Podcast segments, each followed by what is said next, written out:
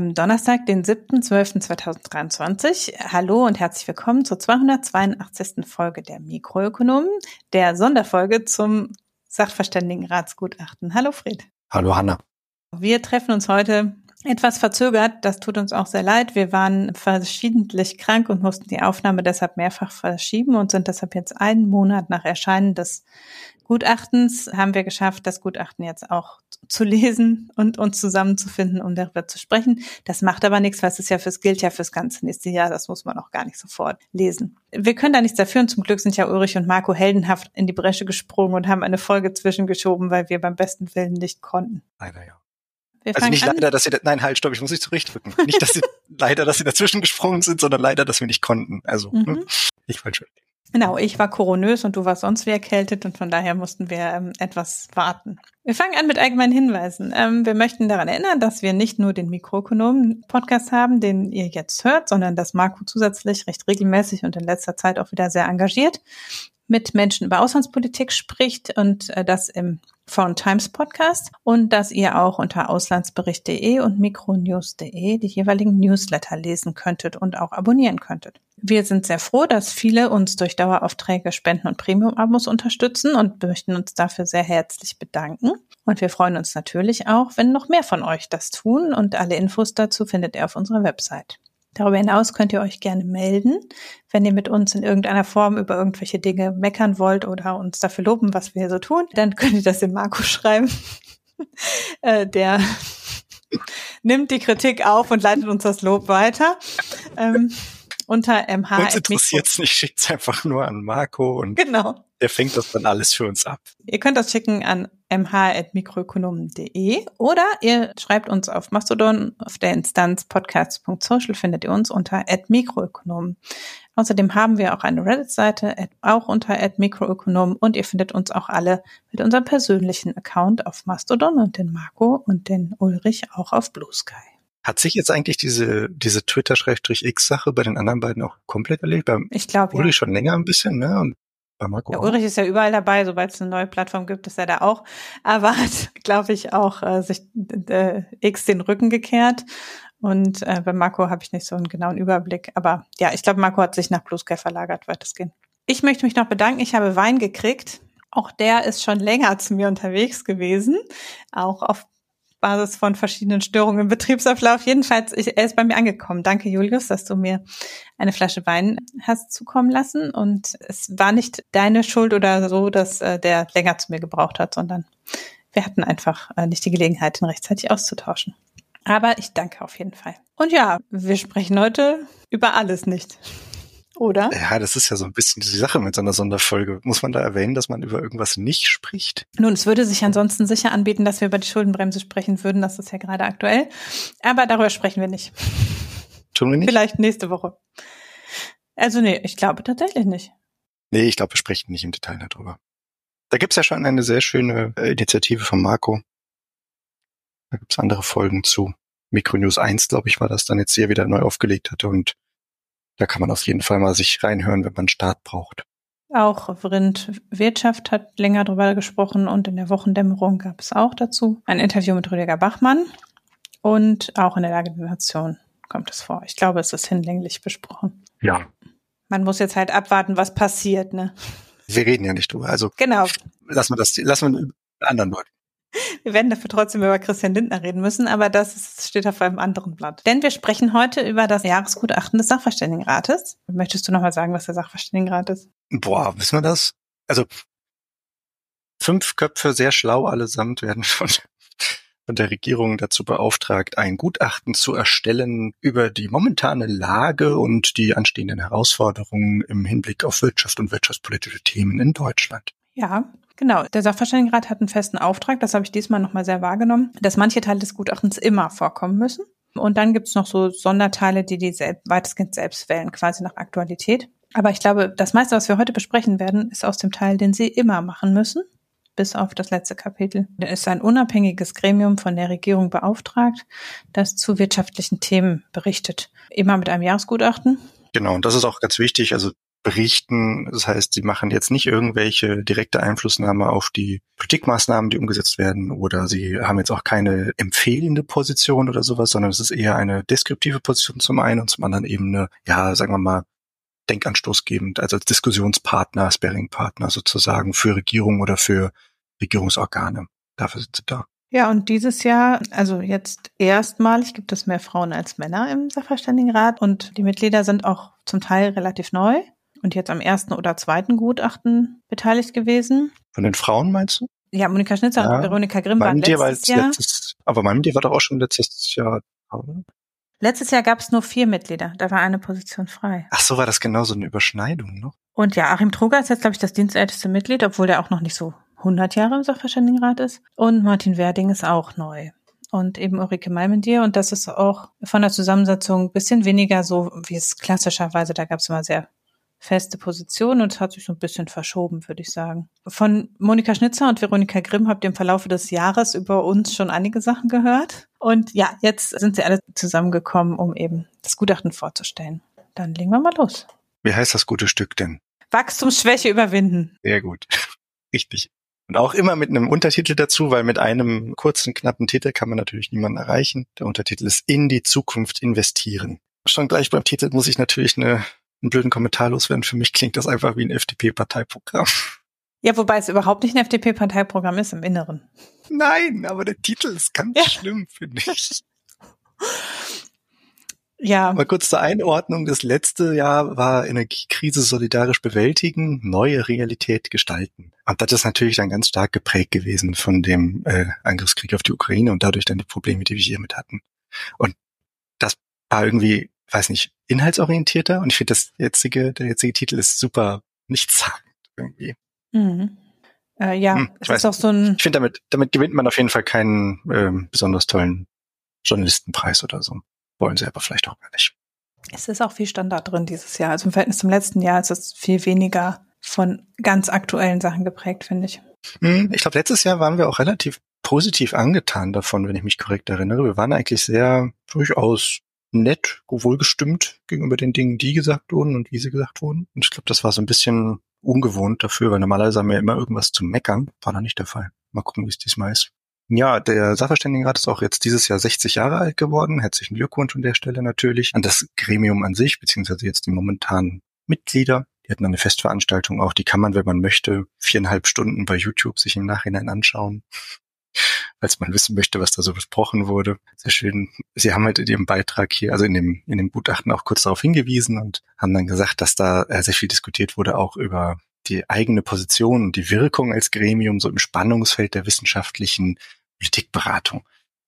Und das finde ich sehr vorsichtig formuliert und man kann sich schon denken, was sie damit sagen möchten.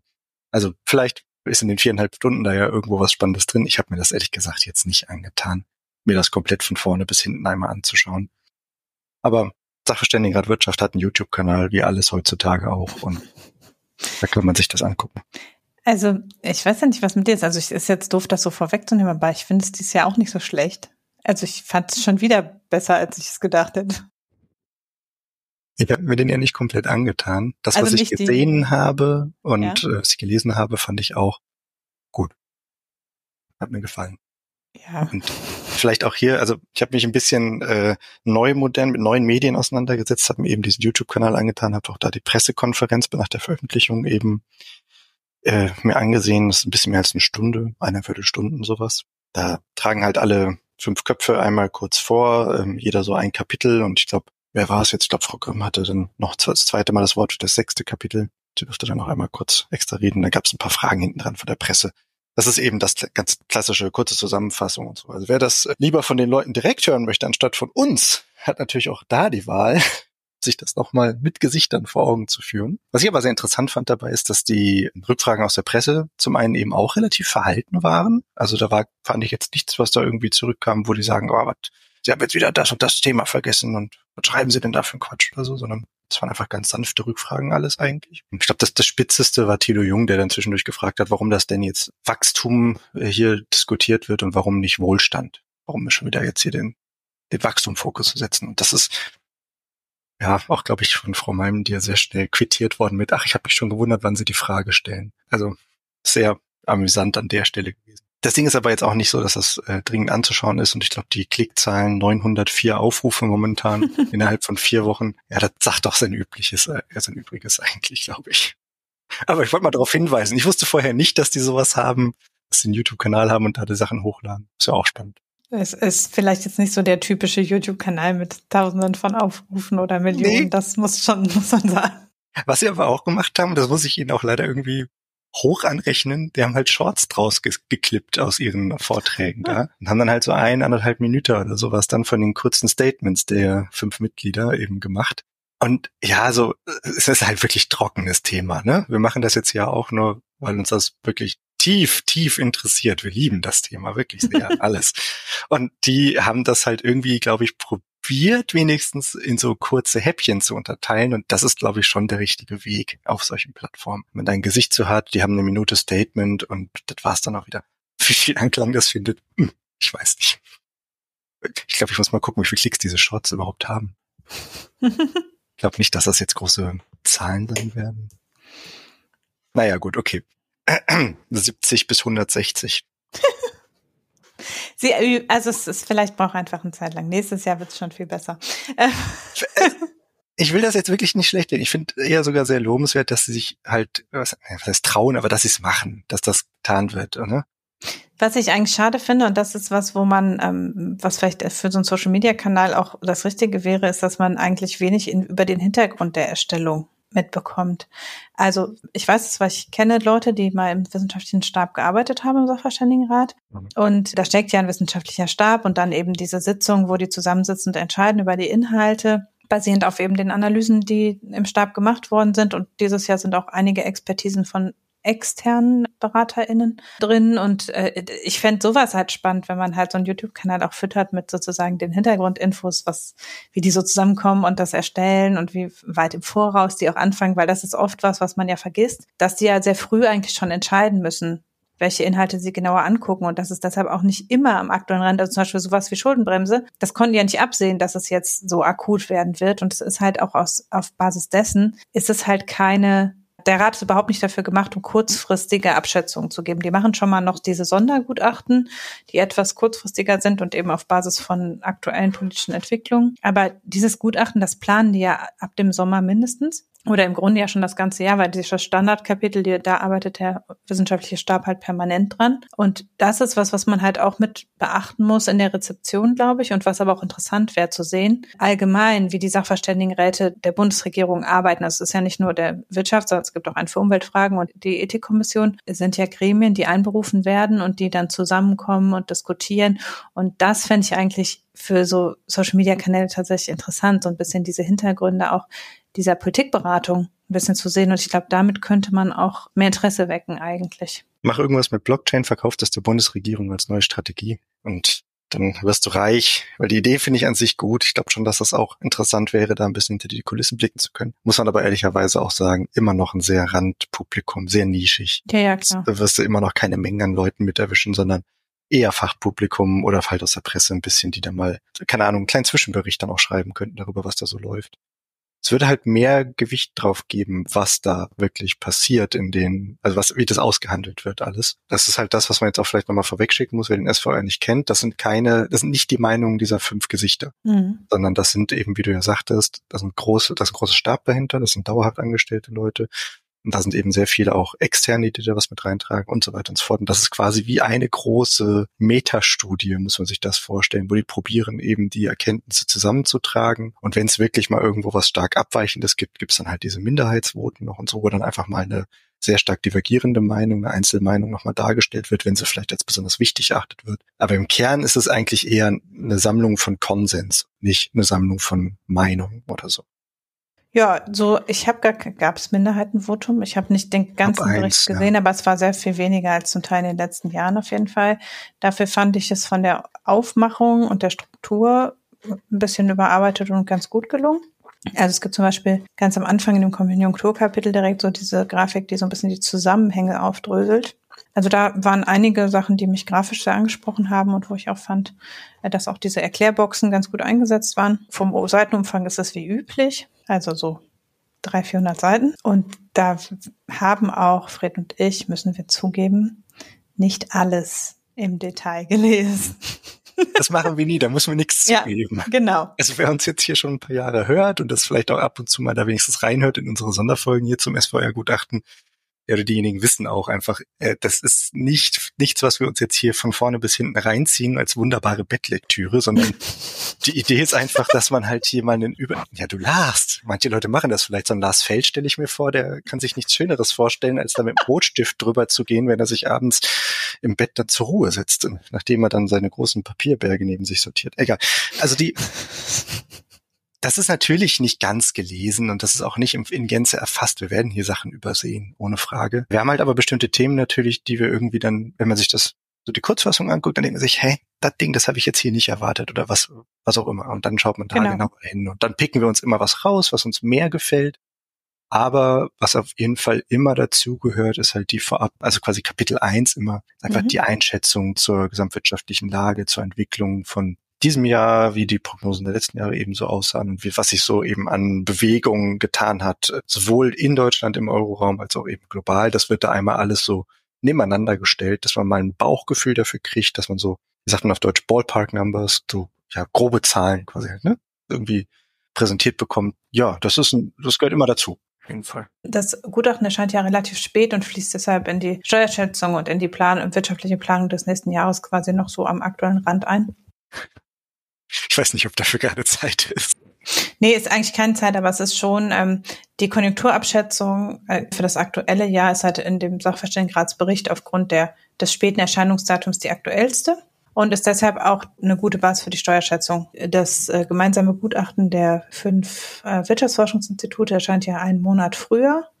Und da fehlt eben dann fürs aktuelle Jahr fehlt dann noch relativ viel Daten, während der Sachverständigenrat eben schon auf im Prinzip drei vollständige Quartale Daten zurückgreifen kann und deshalb normalerweise in der Prognosegüte ein Hauch besser liegt. Naja, sie können halt synthetisieren, was schon existiert, einfach. Ja. Also sie haben halt wirklich äh, eine breite Basis, auf die sie schon aufbauen können an der Expertenmeinung und dann zum anderen halt, ja, wie du sagst, ist einfach bessere Daten schon bis zu dem Zeitpunkt dann da sind. Aber ich glaube, so oft betonen die das gar nicht, nee. dass sie das dritte Quartal haben, sondern öfter berufen sie sich eher darauf, dass das erste Halbjahr halt schon quasi vollständig vorliegt. Liegt halt ein Stück weit einfach auch daran, dass halt die Daten aus dem dritten Quartal noch nicht vollständig vorliegen oder eben noch nicht in der aggregierten Form. Sowas dauert dann immer ein bisschen und zu dem Zeitpunkt, wo die das erstellen, das ist immer im, man fängt ja damit an, im Oktober rum quasi, also ganzen Oktober, glaube ich, ziehen sie sich so zurück, um das so festzuzurren alles. Dann kommt es immer Anfang November raus und in der Zeit ist natürlich dann jetzt noch nicht also 30.09. endet ja das Quartal, das dritte Quartal, da ist dann noch nicht alles vollends da. ist auch was, worauf wir vielleicht später nochmal zu sprechen kommen können, wenn es dann um das sechste Kapitel geht. Also das ist auch was, denke ich, was sich ein bisschen verschieben könnte, wenn es nach denen geht. Aber wie gesagt, jetzt gehen wir erstmal äh, einen Schritt aufs große Prognosethemen, die die da so ansprechen. Und ähm, da muss man einmal durch.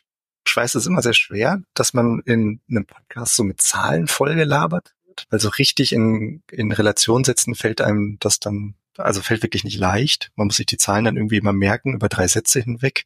Dann machen wir zwischendurch noch einen Witz und dann sagen wir, na ja, aber es ist ja ganz anders, dann haben wir doch wieder minus 0,3. Und dann weiß man gar nicht mehr, worauf es sich bezieht und so. Ist nicht ganz leicht leider, aber ich denke schon, dass es dazugehört, dass wir wenigstens ein bisschen über Zahlen einmal ganz kurz reden. Und vorweg, ich finde den zweiten Satz quasi in dem ersten Kapitel besonders schön wo die einfach reinschreiben, die deutsche Wirtschaftsleistung liegt derzeit nahezu auf demselben Niveau wie zu Beginn der Corona-Pandemie vor knapp vier Jahren. Ja. Und das beschreibt eigentlich das ganze Kapitel, jetzt können wir schon aufhören. Weil im Kern ist es das genau. Also das ja. ist wirklich das, was hier drin steht. Wir haben eine wunderbare Seitwärtsbewegung, ganz, ganz langweilige Stagnation. Das ist das, was momentan passiert ist.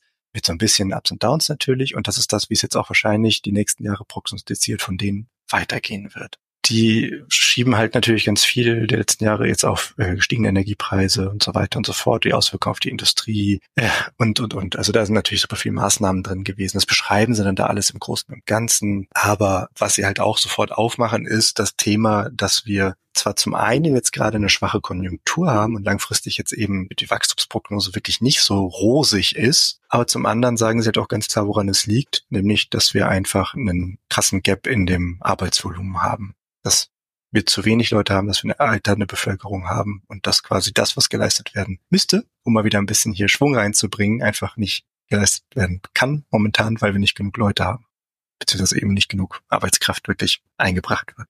Ja, und ich finde, dass, also obwohl es im Prinzip ja eine sehr offensichtliche Stagnation gibt und klar ist, wir liegen irgendwie so an der Rezessionsgrenze dieses Jahr und nächstes Jahr wird es auch nicht viel raufgehen. Das wird halt sehr offensichtlich aus dem Gutachten und dann eben noch die Inflationszahlen, die ein bisschen besser sind, als man befürchtet hatte, aber auch nicht brillant sozusagen. Ich finde ja, der Arbeitsgap ist die große Begründung, aber es klingt schon auch sehr raus, dass zu wenig getan wird und das hat mich überrascht. Das Gutachten ist in vielen Teilen extrem deutlich dass die Sachen, die dringend getan werden müssten, sich zu lang verzögern. Ja, also ich denke, die betonen da halt ganz viel drei Dinge. Also Infrastruktur, Infrastruktur, Infrastruktur. Und das ist halt in ganz vielen Punkten einfach nicht da. Ja, also ich in dem Kapitel, das ich gleich bespreche, gibt es auch noch ein paar andere Dinge, die auch in die gleiche Richtung gehen. Und auch beim Rentenkapitel, das ich nur überflogen habe, ist es auch so, dass an ganz vielen Stellen hat gesagt wird, diese Dinge wussten wir alle schon und es ist nichts gemacht worden und wir kennen auch die Lösungen und die liegen auf dem Tisch und es muss nur umgesetzt werden. Und was auch nochmal betont wird in dem Konjunkturkapitel ist, dass Deutschland im Verhältnis auch schlechter dasteht im europäischen Vergleich. Also die deutsche Wirtschaft hat sich besonders stark abgekühlt über die Corona-Zeit und auch nochmal äh, in der Energie Krise und wir erholen uns langsamer. Und das ist, kommt auch sehr deutlich raus und deutlich rausgestellt. Bei Inflation ist es relativ ähnlich, aber bei Wachstum liegen wir halt noch ein bisschen schlechter. Im Euroraum sieht es ein bisschen besser aus. Und das sind natürlich auch unbequeme Wahrheiten, die nicht so zum deutschen Selbstverständnis passen in gewisser Weise und die aber hier sehr trocken sozusagen ne? so einfach äh, da in den nackten Zahlen liegen. Ja, also das kann man wirklich beim besten Willen niemandem vorwerfen, dass sie da äh, irgendwie groß Bohai drum machen, sondern das wird halt einfach dargelegt. Ja. Und sehr, ja, trocken kommentiert, wirklich. Trocken, genauso wie die Zahlen, die ich euch jetzt nenne. Für 23 haben sie ein reales Bruttoinlandsprodukt prognostiziert, das äh, um 0,4 Prozent schrinkt. Schrie, äh, wie sagt man hier, äh, zurückgeht, sch schrumpft, schrumpft ist das Wort, schrinkt. So Gott, schrumpft, danke. Kopf. Ich bin leider hier gerade in Polen, das muss ich vielleicht dazu sagen, auf dem Auslandsaufenthalt. Mein Kopf ist in verschiedensten Sprachen gerade gefangen. Eventuell springe ich gleich noch hin und her und äh, verzeiht's mir, wenn ich zwischendurch auf Polnisch rede. Ich kann kein Polnisch, keine Angst. 2024 hat äh, dann der äh, Sachverständigenrat eine leichte Steigerung wieder vom BIP vorhergesagt, und zwar von 0,7 Prozent. Das bezieht sich natürlich immer auf die Jahresbasis. Das heißt, wenn man die beiden jetzt hier hintereinander setzt, kriegen wir netto so von 22 auf 24 ein Wachstum von sage und schreibe 0,272 Prozent. Also das ist, naja, also wenn wir jetzt mal noch so den Rahmen der Unsicherheit hier mit reinbringen, dass eine Prognose ja nie so genau den Punkt trifft, kann man da schon von einer puren Stagnation sprechen. Da passiert wirklich gerade gar nichts. Es geht nicht auf, geht nicht ab und ja, real haben wir halt einfach Stillstand. auf der anderen Seite haben wir natürlich die Verbraucherpreise und also Inflation, wie man immer so schön sagt dazu. Und die äh, ändern sich in jahresdurchschnittlichen Raten jetzt eben in diesem Jahr noch, weil es jetzt ein bisschen abgekühlt ist, eben wieder zum Winter hin, haha, auf 6,1 Prozent. Und für das nächste Jahr sagen sie voraus, dass das so im Bereich von 2,6 Prozent Inflation wieder landen wird. Also ein sehr, sehr, sehr viel humanerer Bereich. Und wir erinnern uns ja immer so als Ziel ist ein, also mittelfristiges Ziel ist eben der 2%-Rahmen ja doch so das, was man so anstreben möchte. Mhm.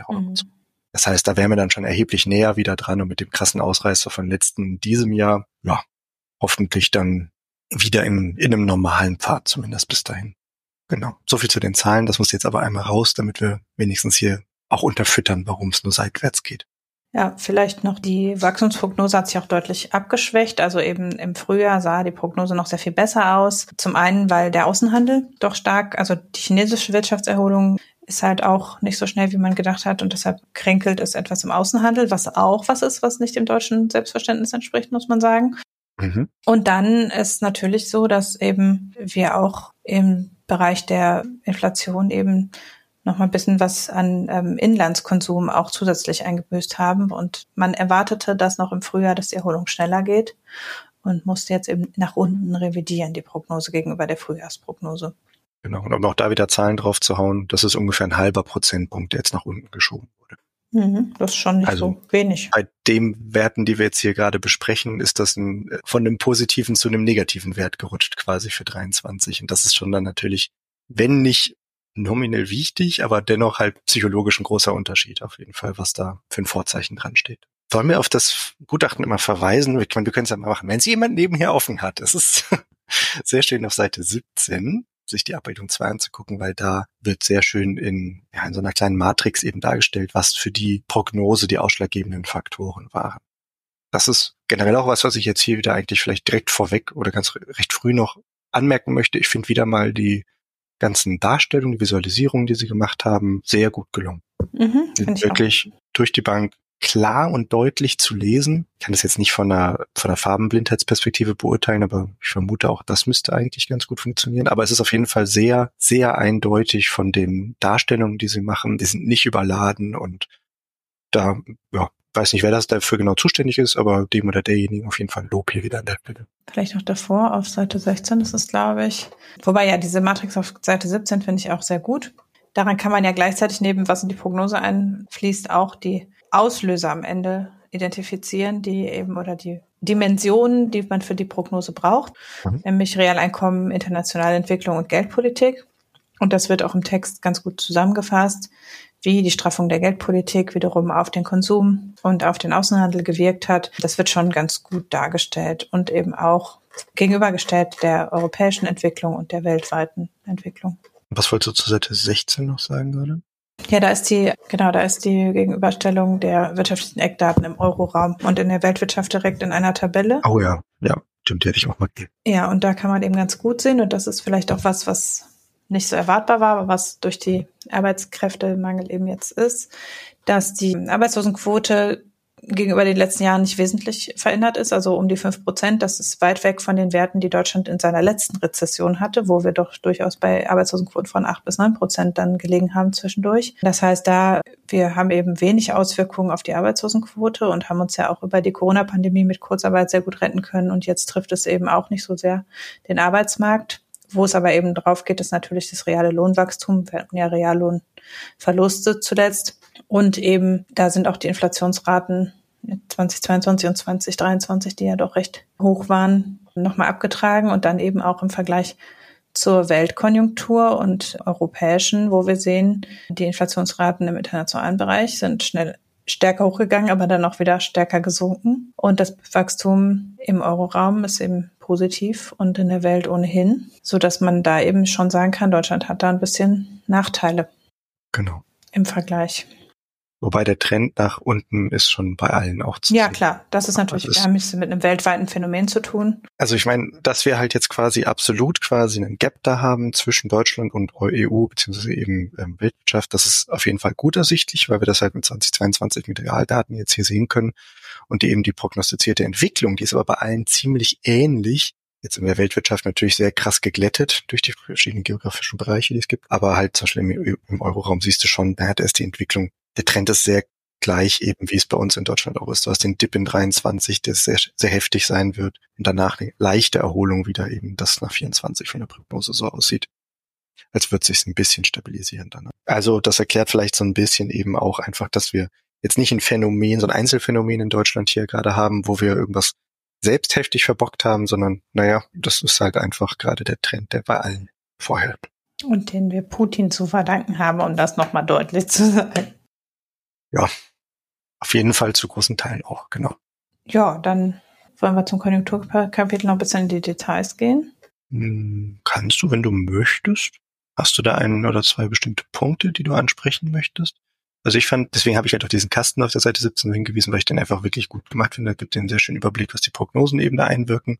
Und wenn man dann darüber ein bisschen sinniert, eben welche Einflussfaktoren für die Faktoren wichtig sind, was für ein Quatsch, nicht sehr schön gesagt, aber ihr wisst, was ich meine, dann kommt man auch recht, recht schnell eigentlich zu den Argumentationen, die hier mit drin stehen. Ja, die, also es wird betont, die, ähm, der Fachkräftemangel als Erklärungsfaktor und im internationalen Bereich eben die chinesische Wirtschaft, die äh, unerwartet stark abwärts gegangen ist. Und dann die internationale Geldpolitik, die halt alle in eine Richtung zeigt und dadurch es halt ja letztlich nochmal verstärkt hat, muss man ja auch sagen, dass eben aufgrund der hohen Inflationsrisiken die amerikanische wie die europäische Geldpolitik natürlich draufgehauen und es damit erstmal schlechter gemacht hat. Und das in Kombination ähm, führt eben dazu, dass es erhebliche Abwärtsrisiken gibt. Also man muss sich das jetzt so vorstellen, für alle, die jetzt eben nicht in den Themen drin sind, um es ganz stumpf zu sagen, wenn das Geld teuer ist, steckt keiner mehr Geld irgendwo rein. ganz simpel gesagt. Das wirkt sich natürlich über lange Frist dann sehr stark aus. Andere Punkt, den ich da auch noch ganz cool fand, was sie da eben in den im Hinblick auf die Inflation erwähnt hatten, ist, dass es einfach vielerorts wirklich hohe Reallohnverluste eben gab und dass hohe Nominallohnsteigerungen jetzt eben das Ganze ein Stück weit wieder kompensieren, also diese Reallohnverluste der letzten vergangenen Jahre. Das heißt, wir haben jetzt ein bisschen so ein Aufholmomentum, was da wieder zustande kommt. Das ist auch das, worüber ich, glaube ich, letztes, auf Anfang diesen Jahres irgendwann nochmal geredet hatte eben. Was hier eindeutig drin steht, und das, glaube ich, konnten sie sich nicht verkneifen und to the surprise of no one, dies dürfte zwar inflationserhöhend wirken, in der Vergangenheit führten ähnliche Nachholeffekte beim Reallohnwachstum aber zumeist nicht zu einer Lohnpreisspirale. Mhm. Ich denke, dass damit auf jeden Fall noch einmal so der Wind aus den Segeln genommen werden sollte, weil hier steht halt öfter natürlich drin, dass jetzt die Löhne anziehen. Und damit soll man, will man halt wirklich nochmal vorweggreifen, dass das nach allem, was wir momentan wissen, was wir bisher historisch beobachten konnten, nicht jetzt dazu führt, dass das eben wieder zu einer krassen Verteuerung in der langen Frist eben führen würde. Und deswegen eben auch die Prognosen von denen dann ja mit sinkenden Inflationsraten.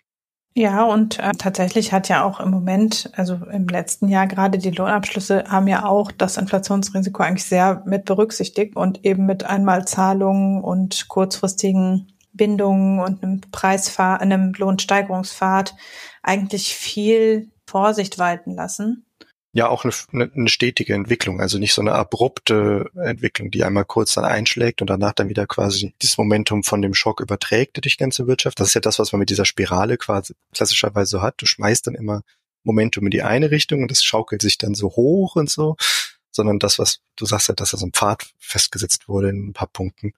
Das hilft auf jeden Fall natürlich, das sehr stark zu beruhigen, weil man damit natürlich dann auch zwei Jahre oder so Sicherheit dann hat, dass da erstmal nicht nochmal ein Schock kommt. Ja, ich meine, wir wissen ja inzwischen relativ klar, dass die Inflationssteigerungen, die ursprünglich quasi auslösende Inflationssteigerungen neben den Energiepreisen auch eine Mitnahme, ein Mitnahmeeffekt war. Das haben wir ja auch an der einen oder anderen Stelle hat man es ja gerade bei den Lebensmittelpreisen gesehen, dass die Preissteigerungen sehr viel persistenter waren als die in der, durch die Energiepreise ausgelösten. Das heißt, dass eigentlich jetzt diese vergangene Inflation, finde ich, ist auch eine relativ allgemeine Darstellung, eher eine Angebotsinflation war und eben keine Lohneffekt Inflation. Die Lohnabschlüsse dieses Jahr kennt man natürlich noch nicht. Mhm. Aber bisher deutet alles darauf hin, dass wir jetzt nicht den Lohn als starken Treiber haben, obwohl wir Arbeitskräftemangel haben, was ja eigentlich überraschend ist. Ja, also ich hatte ja über diesen, die TVED, die Bundverhandlungen auch berichtet gehabt und ich werde auch wahrscheinlich, also mit ziemlicher Sicherheit wieder darüber reden, wenn da die TVL-Verhandlungen irgendwann dann durch sind, also die Länder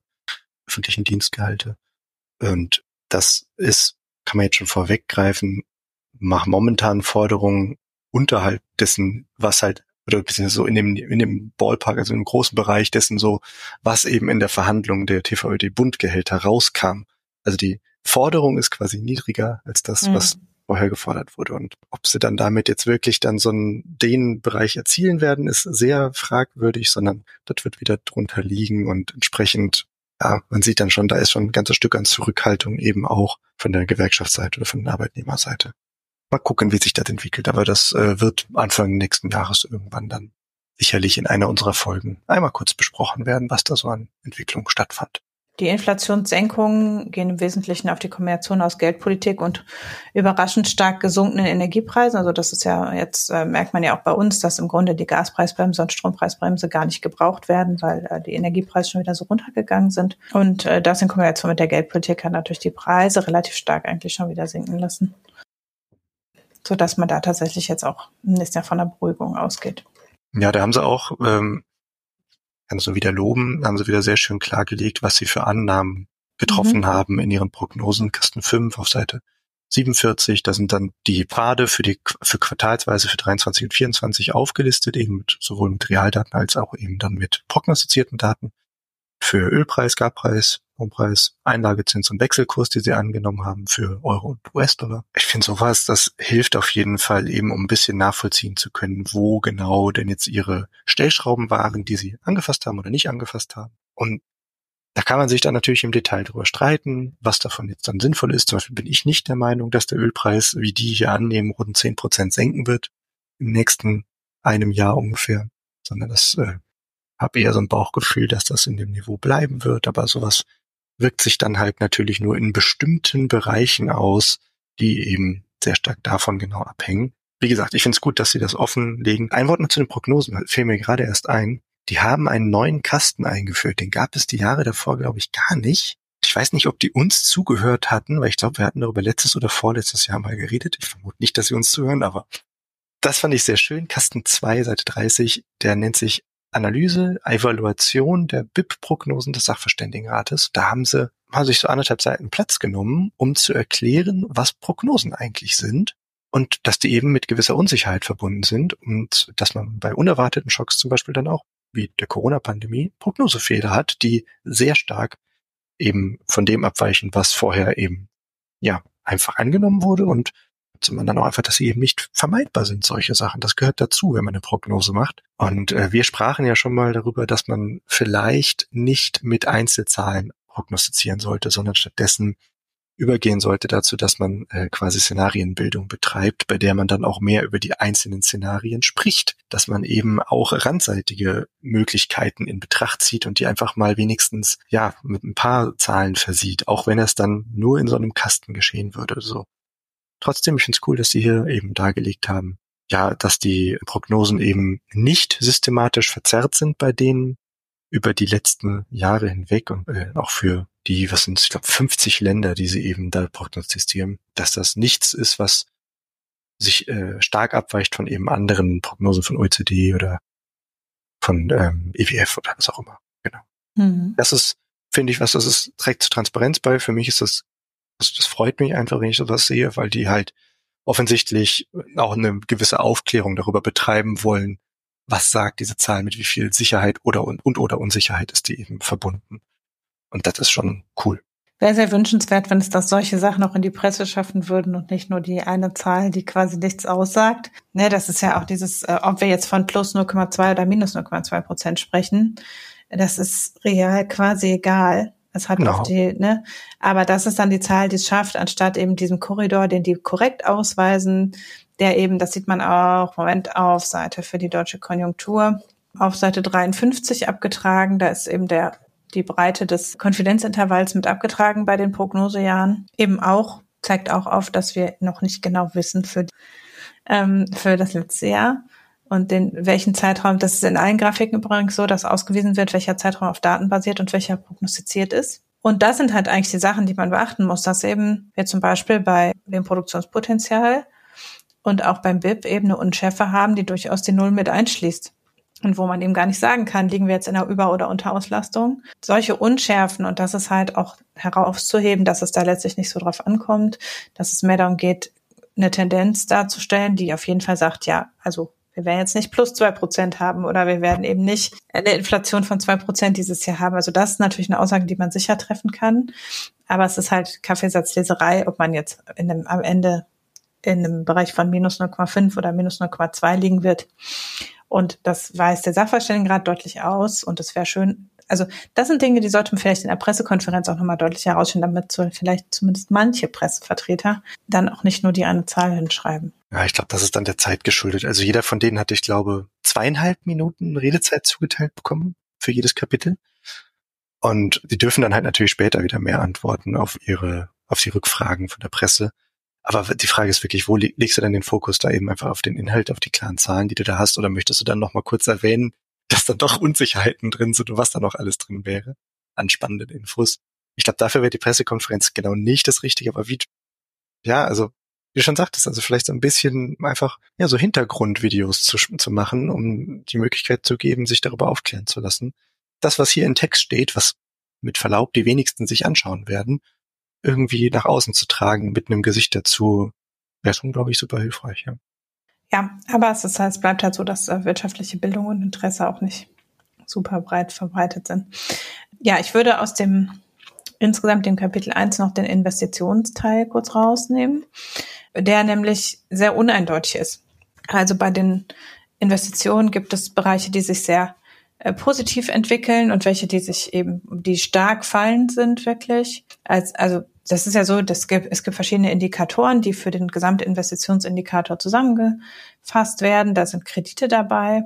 Baugenehmigung dabei, dann sind es eben der Auftragsbestand. Das wird auch tatsächlich relativ häufig berichtet, ja, dass eben zum Beispiel die, die Auftragslage, ne, die sind, die wird sozusagen oft als Indikator, als Frühindikator gesehen. Und da neben Konsum treibt natürlich auch, kann die Investition ein interessanter Indikator sein, um zu sehen, wieso die längerfristige Lage ist oder die längerfristigen Erwartungen. Und da ähm, geht es eben sehr stark auseinander. Also da sieht man tatsächlich, dass eben manche Sachen einen positiven Trend auf auch einen erheblich positiven Trend quasi weiter, also die Nicht-Wohngebäude zum Beispiel, im Trend quasi unverändert weiter zu während eben Wohnungsbaukredite zum Beispiel massiv abgenommen haben. Das heißt, so die im Privaten ist eben der die Planung, aber auch bei Auftragseingang Wohnungsbau, also eben nicht privaten Haushalten, da hat es erhebliche Einbrüche gegeben, die natürlich auch auf Energie zurückzuführen sind am Ende, weil eben und auf die angezogenen Zinsen. Ich wollte gerade sagen, also ich denke, das lässt sich hier sehr leicht korrelieren eben mit dem mit der ersten Zinserhöhung der EZB, wo dann hier genau der starke Knick drin. Und damit zusammenhängt natürlich auch die Aufträge im Baubereich. Da muss man schon sagen, ist es eben, wird natürlich auch noch längerfristig wirken. Und wird eben auch noch über mehrere, also ne, Bausektor zum Beispiel, das wirkt natürlich jetzt auf Jahre noch im Prinzip. Ja, also ich denke, das ist ein Ding, spannendes Ding, den habe ich gar nicht gesehen, diese zwei Aufstellungen hier. Was mir dabei gerade auffällt, man sieht sehr schön mit dem Auftragsbestand beim Wohnbau. Naja, das ist auch sehr nah an dem dran, dass wir jetzt gerade halt sehen, dass super viele Immobilien oder Bauträger Firmen eben einfach pleite gehen, beziehungsweise mhm. Zahlungsschwierigkeiten erstmal haben und so weiter. Und das äh, ist ein ziemlich klares Indiz dafür, dass da einfach gerade gar kein Vertrauen vorherrscht und dass sich da auch die nächste Zeit wohl nicht mehr so viel ändern wird. Ja, und da haben wir natürlich auch eine Unsicherheit zusätzlich durch die Gegebenheiten, wie jetzt energetische Sanierung, wie die Rahmenbedingungen sein werden, die auch nicht vollständig aufgelöst wird. Diese so Rumgedingse um das Heizungsgesetz und sowas alles, das hilft natürlich nicht, dass Leute mit Freude Bauvorhaben planen gerade. Mhm. Und entsprechend ist da eine große Unsicherheit auch über anstehende Regulation und Kosten, die dann eben damit mit reinspielt. Ja, für mich wäre es das so aus dem Konjunkturkapitel, falls du nicht noch was raus greifen wollen würdest. Punkt 5 in Kapitel 1. Ich weiß, du hast gemeint, du möchtest nicht drüber reden. Öffentliche Finanzen unter Einhaltung der Schuldenbremse. Rede du doch gerne drüber. ich möchte nicht im Detail darüber reden, aber ich möchte kurz darauf hinweisen, dass dieses Gutachten hier ungefähr eine Woche vor dem Urteil des Verfassungsgerichts rauskam. Die haben natürlich hier noch eine ganz andere, ganz andere Sicht darauf und trotzdem finde ich es spannend zu sehen, dass dort eben ja, also in so einem Sonderkasten eben auch dargestellt wird, wie sich äh, Bestand und Entwicklung der Sondervermögen des Bundes in der nächsten Zeit, also wie, was der Hintergrund dafür ist, warum das passiert und wofür die verwendet werden und so weiter und wie sich die in den nächsten Jahren eben so aufgröseln werden wow, aged like fine milk, wirklich. Also das Ding ist, wenn man den jetzt anschaut und du denkst dir, was stehen da für Zahlen drin, wo soll das jetzt dann gerade noch herkommen? Das ist halt alles null und nichtig so ein bisschen, sehr schade. Aber bitter, ja. Weil es halt innerhalb einer Woche entwertet wurde, was die da mhm. wunderbar schön aufgedröselt haben. Sie erklären auch ganz gut hier, wir haben momentan 29 Sondervermögen beim Bund. Die sind angeschafft worden für akute Krisen, also Finanzmarktstabilisierung, Corona-Pandemie, Energiekrise, aber auch für längerfristige Aufgaben, Klimakrise. Also den Klimafonds, äh, Klima- und Transformationsfonds, den wir eben haben. Die haben das sehr schön aufgedröselt, warum es die Dinger gibt, dass die eben ja einfach außerhalb quasi des Haushalts äh, dort gehandhabt werden. Und alles das ist jetzt gerade so ein bisschen, naja, interessant als Hintergrund, aber nicht mehr wirklich äh, stichhaltig, weil die Zahlen, die hier stehen, jetzt natürlich fürs nächste Jahr nicht mehr gelten in dem Sinne. Für das dieses ist, Jahr auch. Ja, genau, also man, das muss man, genau, das muss man dazu sagen. Also für dieses Jahr gilt das auch nicht mehr richtig. Das ist natürlich ja auch alles, worum sich gerade gestritten wird. Aber ich, also ich sehe immer das SVR-Gutachten quasi als Wrap-up für dieses Jahr und halt eigentlich die Prognose und die interessanten Dinge fürs nächste Jahr. Deswegen habe ich das gerade so betont. Aber du hast natürlich recht. Also das, was die hier jetzt als bereits gelaufene Zahlung in diesem Jahr beschreiben, das wird jetzt natürlich ja irgendwie, ja, das Fass wird wieder aufgemacht, ja alles. Und ähm, hm, wo da genau welche Zahl am Ende dann stehen bleibt, mal gucken. Vielleicht gibt es irgendwann noch mal eine Korrektur von denen. Kann ja sein, dass sie sowas noch mal rausgeben dazu. Weil geklagt hat die CDU ja gegen das 2022er. Also ne, die Umwidmung, äh, geklagt haben sie ja gegen die Umwidmung des Corona-Sondervermögens in den Klimatransformationsfonds. Und das ist 2022 gemacht worden. Das heißt, der ganze Sondervermögenshaushalt 2023 ist dann jetzt schon verfassungswidrig. Äh, also nein, der für im Klimatransformationsfonds, das Sondervermögen Bundeswehr, da gab es ja kurze Verwirrung, scheint aber relativ safe zu sein. Das ist ja mit der Ne, es ist das Kleinste, aber es ist halt, ähm, das wird ja aber auch dafür im nächsten Jahr noch äh, aufgebaut. Und das scheint strukturell richtig begründet und auch machbar zu sein. Und die Verwendung für Strom- und Gaspreisbremse, also das Wirtschaftsstabilisierungsfonds, da kann man zumindest noch mal drüber streiten. Das ist noch nicht vom Tisch. Aber die Umwidmung der insgesamt 60 Milliarden in den Klimatransformationsfonds, äh, da ist relativ sicher, dass das halt jetzt zumindest umfinanziert werden muss. Mhm. Oder halt eingespart, muss man sehen, was jetzt passiert. Ähm, ich habe den Eindruck, es gibt schon so ein bisschen die Auseinandersetzung damit, ob man nicht ein neues, eine neue Krise erklären könnte und es damit wieder begründen könnte. Aber äh, auf jeden Fall diese Umwidmung ist ja relativ sicher jetzt als verfassungswidrig eingestuft worden. Das Verfassungsgericht hat ja auch klar gemacht, dass generell nicht das Aufnehmen von Sondervermögen verboten ist, sondern dass die Begründung halt nicht korrekt genau. war. Genau.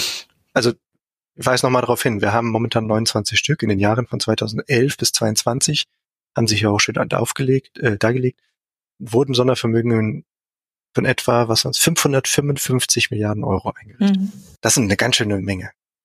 Und wie du schon sagst, das nicht das Problem ist nicht, dass wir eine Sondervermögen an sich haben, sondern das Problem ist diese konkreten, die ja. es gibt. Und die wurden hier auch genau die, um die wir jetzt gerade reden, nämlich den WSF und die, die KTF eben, die, ja, die werden hier eben genannt, konkret für die Finanzierung von anstehenden Maßnahmen, von Investitionen und so weiter und so fort. Was da jetzt an Lösungsvorschlägen ist und wie man das äh, auch, wie man die Schuldenbremse reformieren werden wird, muss, wie auch immer. Das finde ich ganz spannend, dass das umgekehrt natürlich auf einmal diesen, diese Diskussion neu aufmacht. Von der Sch Schuldenbremse an sich, ja. Und da wird man vielleicht nochmal hm, genauer drauf äh, schauen müssen, aber ist schon traurig natürlich, ne? Also das, dieses Kapitel, ja, sehr traurig. Das ist ja gar kein ganzes Kapitel. Das sind ja, ja. quasi, was sind denn das hier? So zwei, drei Seiten quasi, wo sie bisschen darüber reden. Und da reden sie halt auch natürlich über Staatsverschuldung generell. Das ist das, worum es eigentlich hier so ein bisschen geht. Kann man vielleicht auch nochmal ganz kurz, den Einsatz mache ich noch dazu, das ist vielleicht auch ganz spannend. Also Staatsausgaben ist äh, hier hingeschrieben, dass sie im Jahr 2023 nominal steigen und im Verhältnis zum BIP gegenüber dem Vorjahr aber wiederum leicht sinken werden. Ja. Das sagt also, wir verschulden uns nicht mehr. Ne? Die Chance-Quote wird uns nicht steigen. Zum anderen 24, und das ist jetzt umso wahrer als davor wahrscheinlich noch, schreiben Sie hier, dürfte die Ausgabenpolitik des Bundes etwas verhaltener ausfallen. wird wahrscheinlich genauso laufen.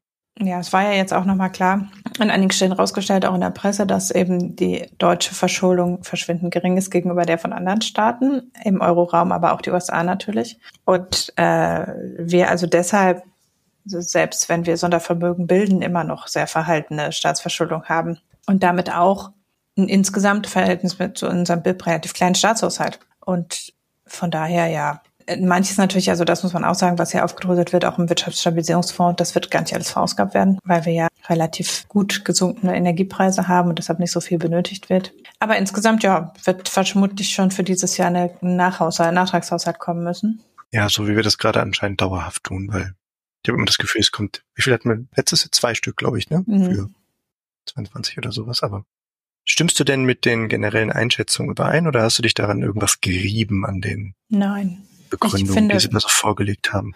Wie gesagt, ich finde, dass sie verhältnismäßig stark betonen, dass der Bund eher wenig Aktionismus gezeigt hat, sagen wir mal. Also, dass eben schon an der einen oder anderen Stelle ist, recht deutlich wird, wir haben auch nicht sehr proaktiv das angegangen.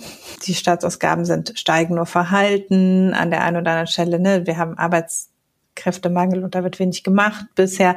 Also es klingt so ein bisschen raus, dass halt im Prinzip ja, wie wir schon von Olaf Scholz kennen, es ausgesessen wird. Ist aber in den anderen Kapiteln noch stärker. Aber ansonsten ist natürlich, das ist eine pure Erklärung der Zusammenhänge und die ist gut gemacht und viel kann man da nicht rumdeuteln. Ich genauso. Ich bin eigentlich auch ganz zufrieden damit, dass sie mein Bauchgefühl über Deutschland, nämlich Stillstand, ganz gut eigentlich darin zusammengefasst haben. Der Ende des Konjunkturkapitels leitet unmittelbar über in das Kapitel zu Investitionen, was wir aber nicht jetzt im Detail aufdröseln werden, glaube ich. Ganz grundsätzlich vielleicht. Da geht es eben um das wirtschaftliche Potenzial oder das eben sozusagen unabhängig von Konjunktur die langfristig wirtschaftliche Entwicklung, würde ich es mal zusammenfassen. Und da wird eben auch ganz klar gesagt, unser Produktionspotenzial wächst nicht mehr so viel wie in den vergangenen Jahrzehnten. Das ist in gewisser Weise erwartbar, weil unsere Volkswirtschaft einen gewissen Punkt überschritten hat, wo man noch im, in Wachstumskursen von China kommt. Aber es ist eben doch im Prinzip um zwei Prozentpunkte ungefähr ist das Potenzialwachstum gesunken und damit liegen wir unterhalb der Potenzialwachstum von anderen Ländern unseres Reifegrades. Und das hat wenig damit zu tun, dass wir so, dass wir einen schlechten, schlechte Kapitalausstattung hätten, aber viel damit zu tun, dass unsere Innovation und unser Arbeitsvolumen sich eben nicht sehr flott entwickeln.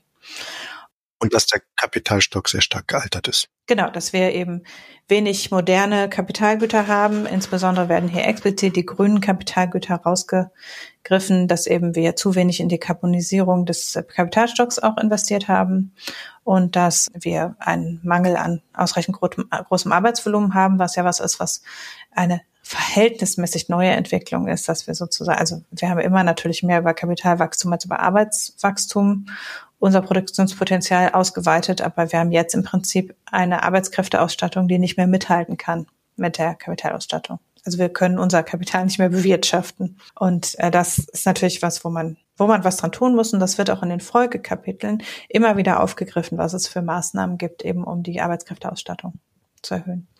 Das nur ganz kurz zur Zusammenfassung, es wird eben da schon auch sehr stark betont, dass wir dringend eine Modernisierung und ähm, eine Ausstattung mit Kapital für die zukünftige klimaneutrale Wirtschaft haben müssen. Und das ist halt schon auch was, was, weil ich ja gesagt habe, es klingt wie FDP, aber es ist nicht FDP. Ähm, das wird hier, und das finde ich auch gut, es wird einfach als Faktum angenommen in jedem der Kapitel des Gutachtens, dass wir eine klimaneutrale Wirtschaft herstellen müssen und dass die deutsche Industrie da gefälligst mitmachen muss. Und äh, das wird nicht diskutiert und auch nicht in Frage gestellt, ob man das jetzt machen soll, sondern es geht nur darum, wie oder eigentlich noch nicht mal wie, sondern einfach was aus der Feststellung für Auswirkungen erwachsen. Ja, schon auch ein Stück weit wie. Also Sie reden schon sehr viel über die effiziente Ausgestaltung eben von ja. Rahmenbedingungen dafür aber jetzt nicht zum Beispiel, also es wird da auch nicht diskutiert, ob wir uns jetzt deindustrialisieren oder sowas, sondern es wird einfach unterstellt, wir haben eine gewisse Industrieausstattung und wir müssen das hinkriegen, dieses Level an Produktionspotenzial über Klimaneutralität weiter betreiben zu können. Das ist auch eben keine also die lassen sich nicht darauf ein, darüber zu diskutieren, ob wir jetzt ohne Wachstum klarkommen. Das ist natürlich die Frage, ne? Von Thilo Jung schlägt ja quasi in dieses Share, in die, ne? Sondern es wird einfach genommen, unsere Wirtschaft ist so und so, die Ausstattung stimmt nicht mehr den Herausforderungen der Zukunft, ist das nicht mehr passfähig. Und wir gehen jetzt zunächst mal davon aus, wir wollen wieder passfähig werden. Wie kriegen wir das hin? Ich fand das, während das in den letzten Gutachten eben noch schon so war, dass da viel über die Geschwindigkeit vielleicht gesprochen wurde und es so auch vielleicht verschiedene Szenarien gegenübergestellt wurden, ist es halt jetzt angekommen, das ist halt ein Faktum. Mhm. Und das ist einfach so. Und dann werden eben einzelne Wirtschaftszweige, also jetzt in dem Investitionskapitel, wird eben durchaus auch betrachtet, wo sind die Herausforderungen unterschiedlich groß, sagen wir. Mhm. Und da kommt halt eindeutig raus, wir brauchen massiven Investitionszuwachs jetzt gerade und wir haben den gerade nicht. genau. Das Kapitalmarktkapitel habe ich gar nicht angeguckt, du? Nein, das interessiert mich leider auch nicht. Nee. Ich jetzt einen Marco hier, vielleicht der wird sich das noch genauer anschauen. Dann haben wir ein Kapitel zu Einkommensverteilung, das gehört zu den Pflichtkapiteln. Ich glaube, Kapitalmarkt auch. Einkommensverteilung muss das Gutachten in regelmäßigen Abständen, ich glaube nicht jährlich, aber regelmäßig betrachten. Äh, aber die Auslegung ist halt unterschiedlich. Also es gibt halt mal eben wird einfach Verteilung, mal im europäischen Vergleich. Also es wird immer in unterschiedlichen Perspektiven quasi das Thema Einkommensverteilung betrachtet. Dieses Jahr geht es sehr stark um Armutsgefährdung. Also mit einem Fokus auf den unteren Teil der Einkommensverteilung. Und dann Armutsgefährdung in Kombination mit Erwerbsanreisen und Steuer- und Transfersystem. Das ist wiederum eine, also man könnte sagen, neoliberale Auslegung von Armut. Auch da wieder ist es halt realistisch.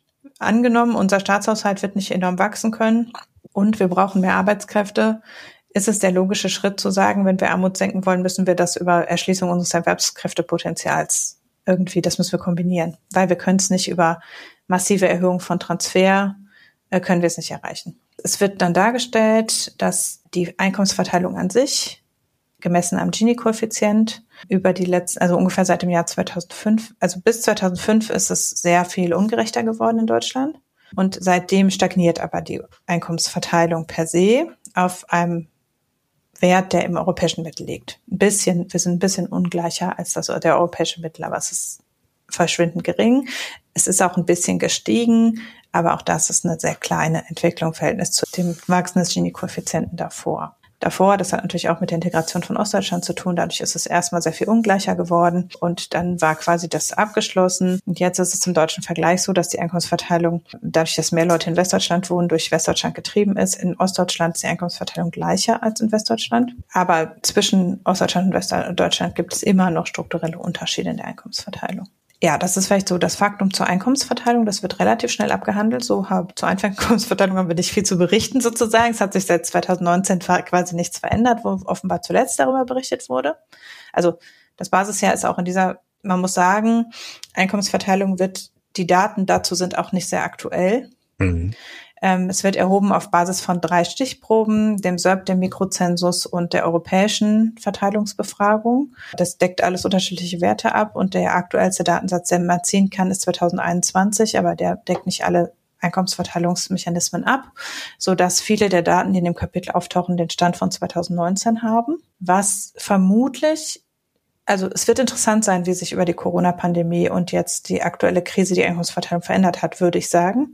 Aber dazu kann man fast keine Aussagen machen, weil eben die Mikrodatenerhebung nicht so schnell funktioniert wie die Datenerhebung und Aufbereitung der Makrodaten, über die wir gerade gesprochen haben. Es gibt außerdem einen Strukturbruch in der Erhebung von Mikrodaten oder in der Erhebung von Armut insbesondere, so dass auch noch die Daten nicht für alle Daten rein. Das ist vergleichbar das Jahr 2019 mit dem Jahr 2021. Das muss man vielleicht so ein bisschen dazu nehmen. Und deshalb unter anderem, glaube ich, konzentrieren Sie sich auf das Thema Armut und insbesondere die Armutsgefährdungsquote. Ich finde das auch eine gute Wahl, weil es was ist, was gerade wenn es eben, wenn wir in Krisen sind und wenn wir von hoher Inflation sprechen, äh, muss man eigentlich über die Möglichkeiten von armen Menschen insbesondere sprechen, weil es die immer am stärksten trifft. Höhere Lebensmittelpreise, höhere Energiepreise. Das ist alles was, was Arme ganz vorrangig betrifft. Und äh, deshalb finde ich es einen ganz guten Ansatz, Armutsgefährdung zu thematisieren und auch relativ klar zu sagen, wer besonders betroffen ist. Die Armutsgefährdungsquote wird hier mehrheitlich genommen. Das heißt, es sind alle Personen, die weniger als 60 Prozent des Medianeinkommens zur Verfügung haben.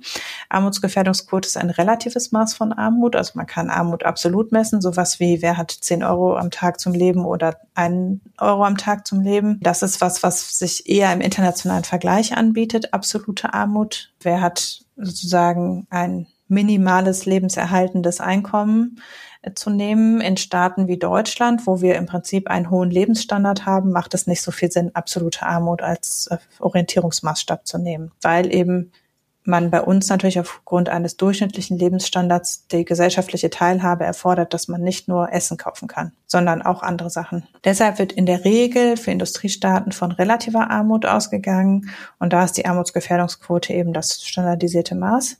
Die relative Armut umfasst also, wie gut geht es den Leuten im Verhältnis zur mittleren Bevölkerungsschicht.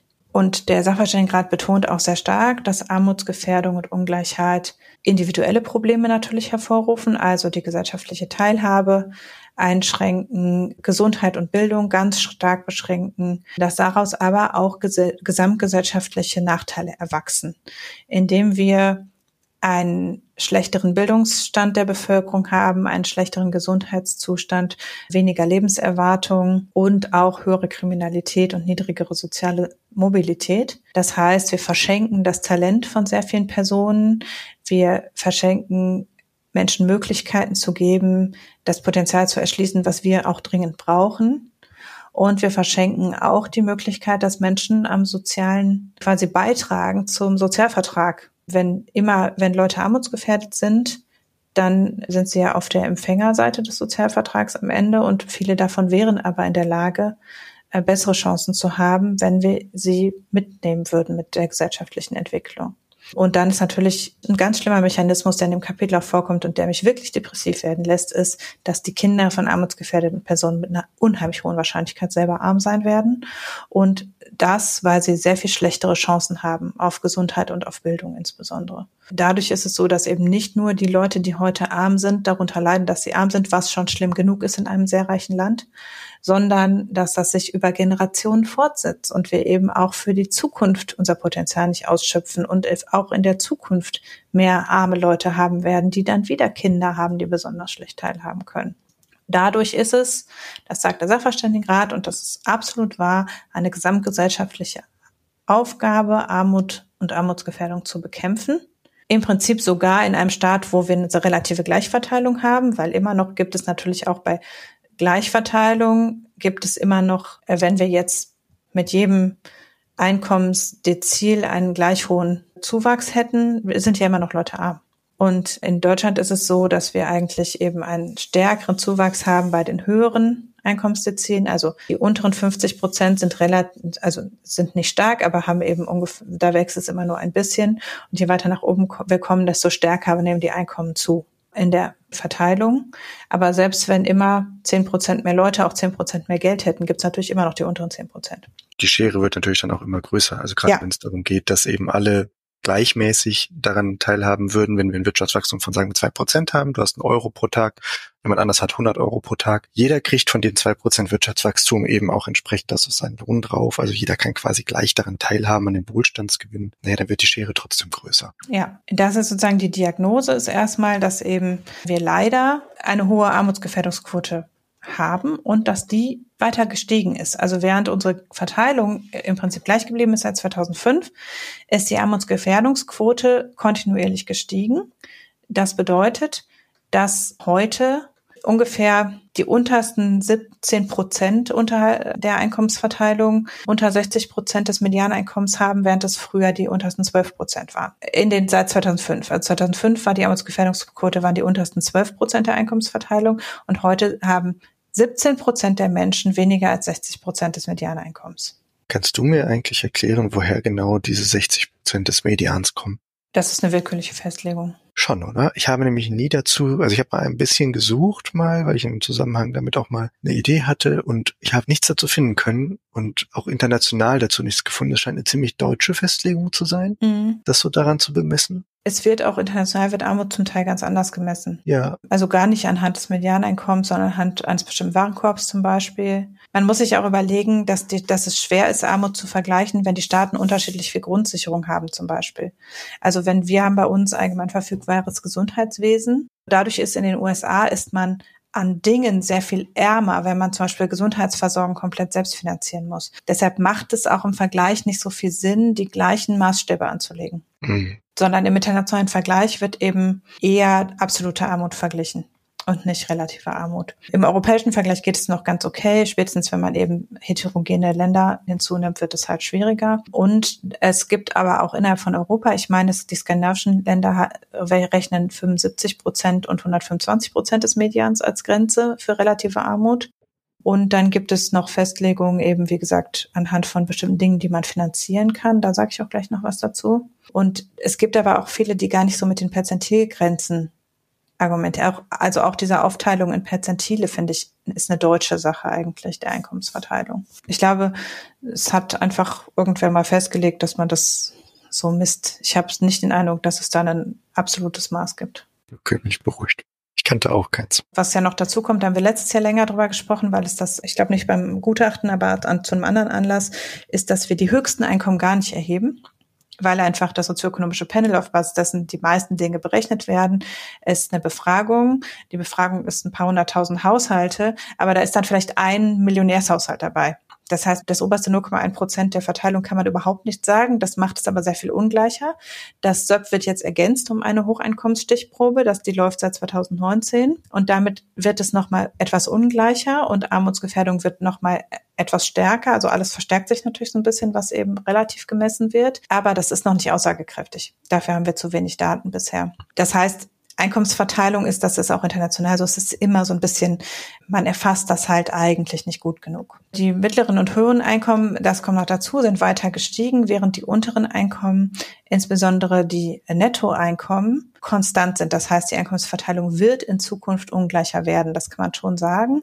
Also die Haushaltsnettoeinkommen des untersten Perzentils stagnieren im Prinzip seit 30 Jahren. Immer drauf und runter, aber im Grunde stagnieren die Einkommen der untersten stagnieren seit sehr langer Zeit, während eben fürs 90. Perzentil fürs 75. Perzentil bis zum 50. Perzentil geht es relativ konstant nach oben und auch etwa gleich. Also die Mittelstand und die, die etwas über Mittelstand liegen, entwickeln sich die Einkommen konstant.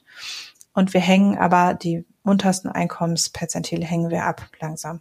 Da gibt es auch im Gutachten eine ganz gute Erklärung dazu. Das ist deshalb, weil die, die vor fünf Jahren im untersten Perzentil waren, haben sich zu großem Anteil hochgearbeitet, aber es kommen von unten neue nach, weil wir Migration haben und weil Migration ein großer Gefährdungsfaktor ist. Und das heißt, es, die in unserer Gesellschaft dazukommen, liegen im untersten Einkommensbereich und sind bisher nicht von politischen Maßnahmen betroffen gewesen, die das Problem adressieren und können deshalb eben nicht dieses sich hocharbeiten sozusagen realisieren. Ja, das vielleicht noch dazu zur Einkommensverteilung. Und dann, was Armutsgefährdung anbelangt, gibt es verschiedene Gefährdungsfaktoren. Das eine ist, dass Kinder zu haben, ist ein Armutsfaktor, insbesondere Kinder zu haben und alleinerziehend zu sein und dann nochmal stärker eine Frau zu sein und alleinerziehend zu sein. Dann ist ein starker Gefährdungsfaktor ist ein Migrationshintergrund.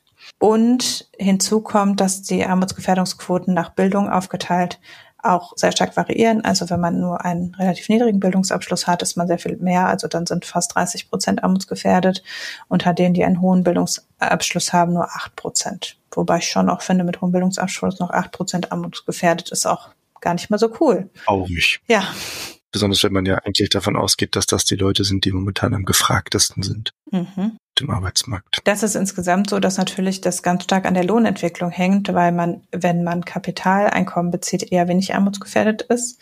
Das heißt, die Lohnentwicklung ist ein massiver Faktor für die Armutsgefährdungsquote, neben eben denen, die gar nicht am Arbeitsleben teilhaben. Und das ist übrigens was mit der Lohnentwicklung, was in diesem ganzen Kapitel gar nicht auftaucht. Es ist mein großer Kritikfaktor. dass es wird viel adressiert, wie man Arbeitsmobilisierung und Transferleistungen verändern muss, um Leute aus der Armut zu holen, dass eine Anhebung des Mindestlohns helfen würde, steht aber nirgendwo. Und das wäre ja nicht mal eine Maßnahme, die der Staat bezahlen müsste. Also die Anhebung des Mindestlohns kostet den Staat nichts. Also wenn man nicht davon ausgeht, dass dann ganz viele Unternehmen abwandern, weil die Leute so teuer sind, das ist vielleicht, ähm, also gemessen im europäischen Mittel sind die Leute ja gar nicht so teuer. Von daher hm, weiß ich nicht genau, ne? Aber das über das Wort Mindestlohn und die Anhebung des Lohnniveaus taucht an keiner Stelle in diesem Kapitel auf. Obwohl natürlich die Erschließung von Arbeitskräftepotenzial und die Bekämpfung von Armut durch höhere Löhne auch realisiert werden könnte. Aber vielleicht erstmal die Fakten zur Armutsgefährdung, die ähm, schlimm, schlimm, schlimm sind. Einerseits ist das preisbereinigte Einkommen von armutsgefährdeten Personen wirklich schrecklich niedrig, nämlich derzeit 10.500 Euro im Jahresnettoeinkommen. Die Armutsgefährdungsquote, das hatte ich schon gesagt, liegt derzeit beim 17. Perzentil. Also Fast ein Fünftel der Deutschen sind armutsgefährdet. Dann insbesondere, wie gesagt, sind Alleinerziehende und Menschen mit Kindern armutsgefährdet. Und das finde ich auch sehr krass. 23 Prozent der Kinder in Deutschland leben unterhalb der Armutsgefährdungsquote. Also 17 Prozent aller Haushalte und 23 Prozent der Kinder. Rentner übrigens nur 15 Prozent. Also die, das mit der Altersarmut ist noch nicht angekommen. Wird natürlich kommen, aber Rentner sind weniger arm als der Durchschnitt der Bevölkerung ja, das im Vergleich für eben diese 60 Prozent Medianquote, wenn man ein anderes Maß zur äh, Hilfe nimmt, nämlich die EU-Statistik über Einkommens- und Lebensbedingungen, die einen ganz anderen Berechnungsvergleich, also völlig anders, nämlich da wird zugrunde gelegt, was man finanzieren kann eigentlich also die Lebensbedingungen werden zugrunde gelegt. Es ist aber auch eine Befragungsstichprobe, also ist so ähnlich wie das SÖP, aber wird eben europaweit erhoben. Und da liegen die Indikatoren so ähnlich. Also da ist die deutsche Armutsgefährdungsquote liegt im europäischen Mittelfeld. Es gibt geringere Armutsgefährdungsquoten in nicht überraschend Dänemark und Finnland, aber auch in Slowenien und Tschechien. Und auch da ist auch die von Kindern ist im europäischen Mittelfeld. Das heißt, auch in anderen europäischen Ländern sind insbesondere Kinder arm. Bei Kindern weisen äh, insbesondere Frankreich, Italien und Spanien noch höhere Armutsquoten auf als Deutschland. Also insgesamt, das finde ich eine super erschreckende Erkenntnis, dass Kinder insgesamt ein Armutsfaktor sind. Das ist logisch, aber es ist ganz schrecklich. Das sollte eigentlich in Industrieländern generell nicht vorkommen, dass Kinder ein so krasser Armutsfaktor sind. Ich habe auch angeguckt die Statistiken zu absoluter Armut. Die gibt es nämlich auch europaweit, also materielle und soziale Entbehrung wird auch erhoben. Das heißt, da werden die Leute befragt, was kannst du dir leisten? Und dann wird erhoben materielle Armutsgefährdung, also materielle und soziale Entbehrung und materielle und soziale Armut, erhebliche Entbehrung. Und beide Indikatoren, also in Deutschland sind neun Prozent der Befragten haben materielle und soziale Entbehrung und 4,3 Prozent haben erhebliche materielle und soziale Entbehrung. Und beides ist im Jahr 2022 um zwei Prozentpunkte gestiegen. Also das ist der einzige Indikator, der schon am Rand der aktuellen Krisen erhoben wurde. Und da sieht man eben, dass gerade die absolute Armut stark angestiegen ist über die Corona. Vielleicht zum Hintergrund, was materielle und soziale Entbehrung ist. Das sind so Fragen wie, ein Haushalt kann sich leisten, einen einwöchigen Urlaub zu machen oder abgewohnte Möbel zu ersetzen oder rechtzeitig seine Rechnungen zu bezahlen oder seine Unterkunft angemessen warm zu halten. Das sind ja so komplett verschiedene Masken. Ja, ja, also du willst, also ob du in halt, Urlaub fahren kannst und ob du deine Wohnung ja, ja. heizen kannst. Aber bei Urlaub äh, sagen halt auch 25 Prozent, das können sie sich nicht leisten und bei Wohnung heizen sind es halt 5 Prozent. Ne? Und daraus wird halt ein zusammengefasster Indikator gemacht, der halt, wenn er irgendwie bei, wenn du irgendwie drei von den Kategorien angegeben hast, dann bist du halt nur materiell gefährdet und sonst bist du erheblich materiell gefährdet. Bei dem Heizungsindikator weiß man schon, dass der massiv steigen wird mit der Erhebung des aktuellen Jahres, also 2022. Und weil eben die Energiepreise so stark gestiegen sind und der, man rechnet damit, dass er von 5 auf 15 Prozent auf Basis von vorläufigen Daten äh, steigt. Und dann auch für Individuen, und das sind schon auch krasse Dinge, die da abgefragt werden. Also äh, wird gefragt, ob man mindestens zwei Paar passende Schuhe hat, ob man in der Lage ist, äh, eine Internetverbindung zu unterhalten oder ob man mindestens jeden zweiten Tag eine Mahlzeit mit Protein äh, zur Verfügung hat. Ja, und das sind eben so die Kategorien, die abgefragt werden. wie gesagt, es sind, glaube ich, es ist ein Fragebogen mit 20 Fragen und dann gibt es eben eine bestimmte, je nachdem, wie viele davon man äh, negativ beantwortet, fällt man die eine oder andere Kategorie. Ja, finde ich schon. Also Leute, die antworten, sie können nicht jeden zweiten Tag eine proteinreiche Mahlzeit essen oder haben keine zwei Paar Schuhe, da braucht man, glaube ich, nicht drüber diskutieren, dass das schon ziemlich schlimme Armut ist. Äh, auch das ist was, wo ich denke, das sollte sowieso in einem Industrieland nicht vorkommen, dass zehn Prozent davon betroffen sind und schon gar nicht, dass es noch mehr Kinder betrifft. Und dann ist es eben so, dass auf Basis der Armutsgefährdungsquote, das hatte ich schon gesagt, besonders viele Kinder betroffen sind. Und das zeigt sich unter anderem auch am Anteil der Kinder, die Anspruch auf Leistungen nach Sozialgesetzbuch 2 beziehen. Auch der ist eben höher als der Anteil von Erwachsenen. Also Unterstützungsleistungen des Staates oder Transferleistungen, da sind mehr Kinder antragsberechtigt als Erwachsene. Dann als Risikofaktor natürlich Arbeitslosigkeit ist ein riesiger Risikofaktor. 58 Prozent der Arbeitslosen sind armutsgefährdet, aber auch 8 Prozent der Vollzeitbeschäftigten, 13 Prozent der Teilzeitbeschäftigten. Die Armutsgefährdungsquote ist auch sehr viel höher für Erwerbstätige, die irgendwann in der Vergangenheit arbeitslos waren, teilweise sehr weit zurückliegend. Umgekehrt kann man Armut verhüten, logischerweise durch Bildung. Das macht Sinn. Aber auch zum Beispiel einen zweiten Erwachsenen im Haushalt zu haben, ist ein wesentlicher Positivfaktor. Und Männer sind insgesamt weniger arbeitsgefährdet als Frauen. Das sind so die äh, deskriptiven Statistiken. Und dann folgt eben ein Kapitel zu möglichen Zielkonflikten und möglichen Maßnahmen, die getroffen werden können. Muss mal kurz dazwischen schicken, das äh, deprimiert wirklich, ja, sich ne? das zu hören. Ich habe mir das Kapitel ja nicht durchgelesen und habe mir nur die Zusammenfassung angeschaut, da kommt das nicht ansatzweise so. Nein, also da wird ja nur gesagt, die Gefährdungsquote ist gestiegen, aber nicht auf welche Werte.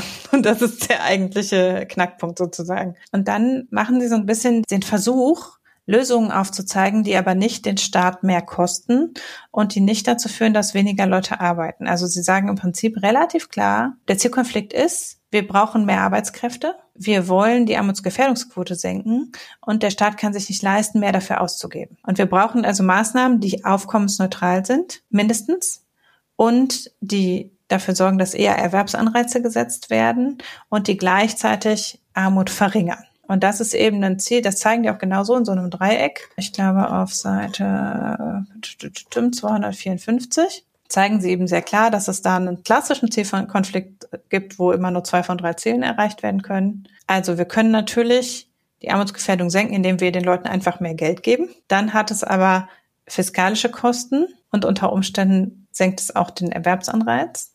Wir können die Erwerbsanreize stärken und die fiskalischen Kosten begrenzen, indem wir Transferentzug machen. Dann haben wir aber höhere Armutsgefährdung. Und wir können auch Armutsgefährdung senken und Erwerbsanreize stärken, nämlich indem wir die Transferentzugsrate, also ne, indem wir mehr Zuverdienst erlauben. Dann sind aber mehr Leute berechtigt, Transferleistung zu beziehen und die fiskalischen Kosten würden steigen. Das heißt, man, es ist sehr schwierig, alle drei in einem Nicht mit der FDP. Das sowieso, aber auch sonst natürlich. Also ne, wenn man davon ausgeht, dass wir Staatskonsum nicht unbedingt befördern wollen. Also ne, die, die Maßgabe ist ja schon, grundsätzlich will der Staat eher investiv als konsumtiv verausgaben. Selbst wenn wir die Schuldenbremse reformieren, werden wir nicht sagen, wir dürfen Schulden aufnehmen, um mehr Konsum zu finanzieren, vermutlich. Das heißt, den Haushalt nicht unbedingt aufzublasen, ist halt der eines der Ziele. Wir haben ja also lange vor äh, der aktuellen Regierung und der Merkelschen Regierung und der Schröder-Regierung gab es Staatsverschuldung, die eindeutig aus dem Transfersystem kam oder eben aus Staatskonsum kam. Und da will eigentlich niemand hin zurück, muss man ehrlicherweise sagen. Und ich habe da letztens auf Mastodon mir mal ein paar Feinde dazu gemacht, indem ich auch in Zweifel gezogen habe, dass es funktioniert, dass wir über Bürger, äh, bedingungsloses Grundeinkommen oder ähnliches ähm, alle Leute aus der Armut heben, weil wir natürlich auch Arbeitskräfte brauchen. Und weil wenn alle nicht mehr arbeiten, sondern nur noch Grundeinkommen erwerben, dann werden, haben wir keine Steuern mehr, um die Grundeinkommen zu bezahlen. Also das sind halt die Fakten unseres, also wenn wir unseren rechtlichen Rahmen so nehmen, wie er ist, sind das die Fakten, dass wir natürlich Leute brauchen, die Steuern bezahlen, eher als Leute, die Transfereinkommen beziehen. Immer ausgenommen Menschen, die das nicht können, wie Kinder, zum Beispiel. Sie versuchen also, dieses, diesen Dreierkonflikt zu lösen. Das ist aber, sagen Sie auch selber, gibt es da so Knackpunkte, wo man auch nicht weiß, an welcher Stelle man am Idealpunkt angekommen ist. Also wo man nur rumversuchen kann. Wie können wir was schaffen, was vielleicht fiskalisch neutral ist zum Beispiel, aber man kann es nicht genau wissen. Sie machen das mit Mikrosimulationsmodellen, zwei Stück, wo sie versuchen eben diesen Idealpunkt zu finden, der alle drei Ziele in Einklang bringt, aber sagen auch selber, das ist natürlich nur am Ende ein Darstellen der verschiedenen Wirkungsrichtungen und dann muss man dazwischen eine Abwägung treffen, was man jetzt tut oder was man tun könnte. Sie geben selber aus, dass es jetzt nicht darum geht, Geld einzusparen im Transfersystem, sondern eigentlich was zu schaffen, was ungefähr aufkommensneutral ist. Ja, und das ist so die Maßgabe, die sie äh, zeigen. Und das, was sie, finde ich, sehr korrekt aufzeigen, ist, dass wir im Moment vor allen Dingen ein grundsätzlich zu wenig verständliches und zu, zu kompliziertes Transfersystem haben, was dazu führt, dass Menschen, die es bräuchten und die akut armutsgefährdet sind, gar nicht alle Leistungen bekommen, auf die sie Anspruch hätten. Und wir gleichzeitig aber einen Leistungskatalog haben, nachdem Leute umgekehrt Transferleistungen beziehen, die vielleicht arbeiten könnten. Ganz gut lässt sich das zeigen, insbesondere in Haushalten mit Kindern.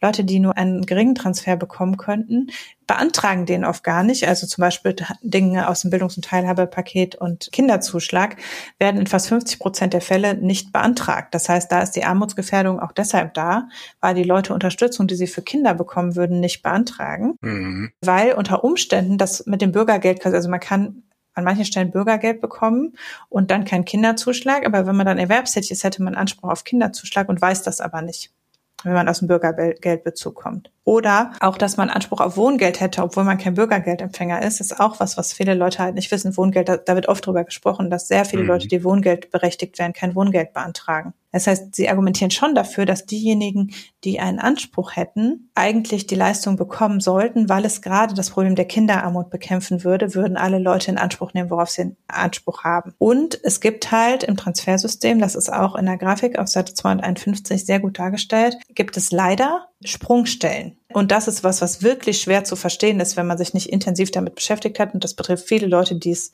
beziehen. Und ich fürchte auch Menschen, die in den Ämtern arbeiten, die es vergeben, dass es sehr schwer ist zu erklären, warum es sein kann, dass meine Grenzbelastung nahezu konstant ist, wenn ich Bürgergeld empfange und dann, wenn ich dann fünf Euro mehr verdiene, sinkt meine Grenzbelastung, aber wenn ich zehn Euro mehr verdiene, steigt sie wieder. Ne? Also, dass es halt so Sprungstellen gibt, wo man dann einen Punkt hat, bei einem sehr geringen Zuverdienst besser dazustehen, als wenn man ein bisschen mehr zuverdient. Und quasi man optimieren kann auf so einen, auf so einen Betrag, der gerade beim optimalen Zuverdienst mhm. liegt. Mhm. Und dann gibt es eine total krasse Sprungstelle, wo man auf einmal dann sehr viel mehr Abzüge hat. Und ne, also das liegt daran, weil man genau 100 Euro zuverdienen kann zum Bürgergeld. Und das heißt, wenn man eben genau diese Zuverdienstgrenze einhält, dann ist man an so einem Sweet Spot und wenn man da drüber kommt, dann sinkt erstmal die Grenzbelastung sehr stark und man nimmt zusätzlich nicht alle Transferleistungen in Anspruch, die man dann auf einmal beanspruchen könnte. Dass das so ist, zeigt eben, dass Leute diese Entscheidung, ich bleibe lieber im Bürgergeldbezug, anstatt arbeiten zu gehen, nicht aus bösem Willen machen oder aus äh, Faulheit oder so. Sondern weil Menschen rational sind. Genau, weil es sich halt nicht lohnt tatsächlich. Und dieses nicht lohnen ist aber nur ein kleiner Bereich und würde man noch ein bisschen mehr verdienen, würde es sich wieder lohnen. Aber das dann zu verstehen, dass es nicht einfach ist, ah klar, ich verdiene jetzt Geld und das nimmt der Staat mir in Gänze weg, sondern wenn ich noch ein bisschen mehr Geld verdiene, belege ich aber dann wieder unter, auf einer geringeren Grenzbelastung. Den Schritt zu machen, das alles gegenüberzustellen und vielleicht dahin zu optimieren und dann aber noch im Blick zu behalten, dass man vielleicht mal in den sauren Apfel beißen muss, mit einem Job anzufangen und erst danach ein bisschen mehr zu verdienen zum Beispiel, das ist halt viel zu kompliziert. Also das kann überhaupt niemand verstehen, nicht wenn man so eine Grafik nicht vor Augen hat, die diese Sprungstellen alle auf. Ich finde schon die Grafik sehr schwer zu interpretieren, ja, wenn ich da so drauf gucke. Also da sind ein paar Sprünge drin, die ich mir nicht so direkt erklären kann. Intuitiv. Das sind die Sprünge, bei denen bestimmte Transferleistungen anfangen und wieder komplett wegfallen dann. Ne? Und da sind ja so ganz kleine Treppen drin zwischendurch. Ja, ja, das ist, äh, das, das ist, ist die, ähm, das hat noch ein bisschen damit zu tun, dass das vom Haushaltsmitglied abhängt. Also ne, die, die Erwachsenen werden in unterschiedlichem Prozentsatz in das Haushaltseinkommen. Das ist ja ein Paar mit zwei Kindern. Und dann kommt es auch darauf an, ob der Haushaltsvorstand oder der andere mehr verdient. Mhm. Das ist natürlich nicht so im Detail in dem Kleingedruckten erklärt. Aber das zweite Einkommen zählt nur mit 50 Prozent ins Haushaltseinkommen rein. Und damit, also in das, was für Bürgergeld und so relevant ist und die Kinder nur mit 0,3 Anteil. Und dadurch kannst du eben dann durch die Kinderleistung machst du weniger Sprung als durch die Erwachsenenleistung und sowas. Also es, ist einfach doof.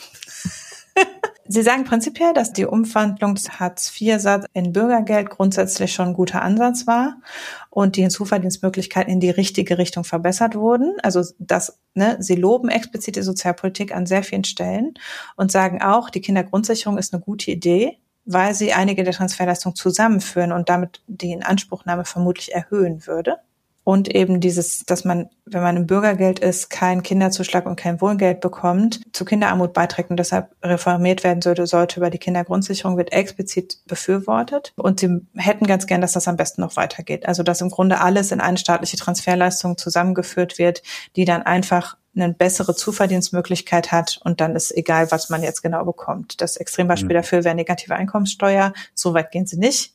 Aber im Grunde ist es das halt, ne, dass du einfach eine gleitende Zuverdienstgrenze hast und eine gleitende Transferentzugsrate und eben nicht es diese Schwellen gibt, bis 100 Euro darfst du, danach ein Euro drüber darfst du nicht mehr, dann gibt es ab 800 Euro gibt's äh, auf einmal Steuern und vorher zahlst du die nicht. Ne? So, also dass es einfach diese harten Grenzen nicht gibt, sondern dass man eine Transferentzugsrate hat und das auch nicht das je nach Leistung unterschiedlich ist. Das sieht man ja in dieser linken Grafik, dass du für jede Leistung eine unterschiedliche Einkommensschwelle hast. Da bist du ja verrückt von. Ja, und äh, der, und dann wird das ja noch, das muss man sich auch klar machen, diese Leistungen werden von unterschiedlichen ja. Ämtern vergeben. Das heißt, du hast halt einen sitzen, in der Arbeitsagentur, der sich mit dem Empfang von Bürgergeld auskennt und dann hast du jemand bei einem anderen Amt, der sich mit dem Empfang von Wohngeld auskennt und die sind jeweils auch nicht in diesen anderen Sachen geschult. Also ne, das ist allein schon völlig bescheuert. Und entsprechend äh, sagen sie, man muss das vereinfachen, man muss die Transferentzugsrate harmonisieren, dass die halt gleitend sich verändert und man sollte die Kindergrundsicherung möglichst schnell und umfassend umsetzen, um eben zu erreichen, dass es, sie sagen halt gleichzeitig, die Armutsgefährdungsquote zu senken, dadurch, dass alle den Transfer bekommen, den sie, auf den sie Anspruch haben und aber für auch mehr Erwerbsanreize setzen, weil es eben nicht diese Grenzen gibt, wo es sich genau lohnt, da drunter zu bleiben, sondern es muss sich an jeder Stelle lohnen, wenn man mehr verdient. Und das muss sozusagen harmonisiert werden, damit es nicht diesen Anreiz gibt, nur einen 500-Euro-Job zu machen zum Beispiel und nicht eine voll sozialversicherungspflichtige Beschäftigung einzugehen. Weil das ist ja, ne, also das ist ja ein klassischer Fall, wo es den durchaus optimalen Punkt gibt, lieber zwei 500-Euro-Jobs als einen ganz normalen, regulären Arbeits-, äh, sozialversicherungsbeschäftigten Job zu machen. Das ist ein ganz klassischer Fall, der zu Ungunsten unseres Transfersystems, unseres Aufkommens ist und gleichzeitig die Leute schlechter stellt, weil sie schlechter abgesichert sind. Das ist die eine Sache, die Sie vorschlagen also Anreize zur Erwerbsarbeit zu verbinden mit einem sehr viel vereinfachten Transfersystem und insbesondere die Leistungen für Kinder zugänglicher zu machen. Das finde ich auch total logisch, weil wenn man die Armutszahlen bei Kindern sieht, dann sollte jeder, der für Kinder einen Anspruch hat, den auch realisieren. Und wem das jetzt gerade zu kompliziert war, ihr müsst euch nicht wundern, selbst der Sachverständigenrat titelt hier über diesen Bildern, die wir gerade besprochen haben. Verschiedene Leistungen machen das Steuertransfersystem unübersichtlich. Ja. Also das ist genau der Punkt, den die Ja. da machen wollen und den du gerade beschrieben hast. Man weiß wirklich nicht mehr so ganz, was man da eigentlich jetzt dann gerade beantragen darf, kann und wo man jetzt überhaupt noch ein- sich selbst ins Bein schießt oder ob man dann vielleicht das einfach doch lieber sein lässt. Genau. Es gibt die parallele Grafik auf Seite 257, wo sie zeigen, wie es eben wäre, aufkommensneutral mit einer zusammengelegten Leistung. Da ist es witzigerweise eine alleinerziehende Person mit einem Kind, also es ist nicht ganz die gleiche Grafik. Mhm. Diese Betrachtungsweise macht es ehrlicherweise schon einfacher. Also es ist halt für ein Paar viel komplizierter als für eine Person alleine. Aber gut, lassen wir das. Aber trotzdem sind alleinerziehende Personen mit Kindern am armutsgefährdetsten. Deshalb ist es vielleicht auch richtig, sich das anzugucken. Die sagen jetzt, es gibt nur noch eine Grundsicherungsleistung, die halt durch Zuverdienst kannst du halt kontinuierlich dein Einkommen steigern. Und irgendwann läuft halt Grundsicherungsbetrag aus. Und zwar bei einem viel höheren Betrag als bisher das Bürgergeld, nämlich bei einem Bruttoeinkommen von knapp 3000 Euro würde dann eben der Bezug des Bürgergelds vollständig abgeschmolzen sein. Alle anderen Dinge, das Erwerbseinkommen steigt quasi im Einkommensanteil und die Abführung von Einkommenssteuer und Sozialversicherung steigt auch. Und konstant würde nur das Kindergeld dazukommen. Und sie würden eben dafür alle Bürgergeldempfänger auch Kindergeld empfangen lassen und den Kinderzuschlag abschaffen. Kinderzuschlag und Wohngeld würden abgeschafft. Es gäbe nur noch eine Transferleistung und obendrauf gibt es Kindergeld für jeden. Also es wäre dann ja Kindergrundsicherung für alle quasi. Das ist der Vorschlag, der sich in Simulationen bei Ihnen als der beste rausgestellt hat, der auch natürlich bürokratisch sehr viel einfacher wäre, müsste man auch sagen. Allein dadurch spart man ja im Steuertransfersystem erheblich ein, wenn man die Bürokratie abbauen würde. Ja. Bisher unterhalten wir dafür drei Behörden, die im Großen und Ganzen unheimlich teuer sind. Die Bundesagentur für Arbeit ist schrecklich teuer und macht im Großteil ja diese Vermittlungsleistung. Also nicht, die vermitteln nicht Arbeitslose in Arbeit, sondern die vermitteln den Leuten, was sie beantragen müssen, damit sie irgendwas bekommen. Es gibt verschiedene andere Reformvarianten, die auch quasi neutral wären für das Aufkommen, aber eine unterschiedliche, unterschiedlich stark auf die Erwerbsanreize auswirken. Also diese Variante mit dem kontinuierlich abschmelzenden Bürgergeld scheint für die Erwerbsanreize die beste zu sein, weil du eben eine kontinuierliche Zuverdienstgrenze hast, die sich erst sehr spät ausschleicht. Und dann sparst du dir die ganze restliche Dings und hast eben auch nicht diese Hubbel da drin in dem Einkommen. Dann hätte man eine konstante Grenzbelastung von 70 Prozent und man würde dann bis 32.000 Vollzeitäquivalente quasi das Arbeitsangebot erhöhen.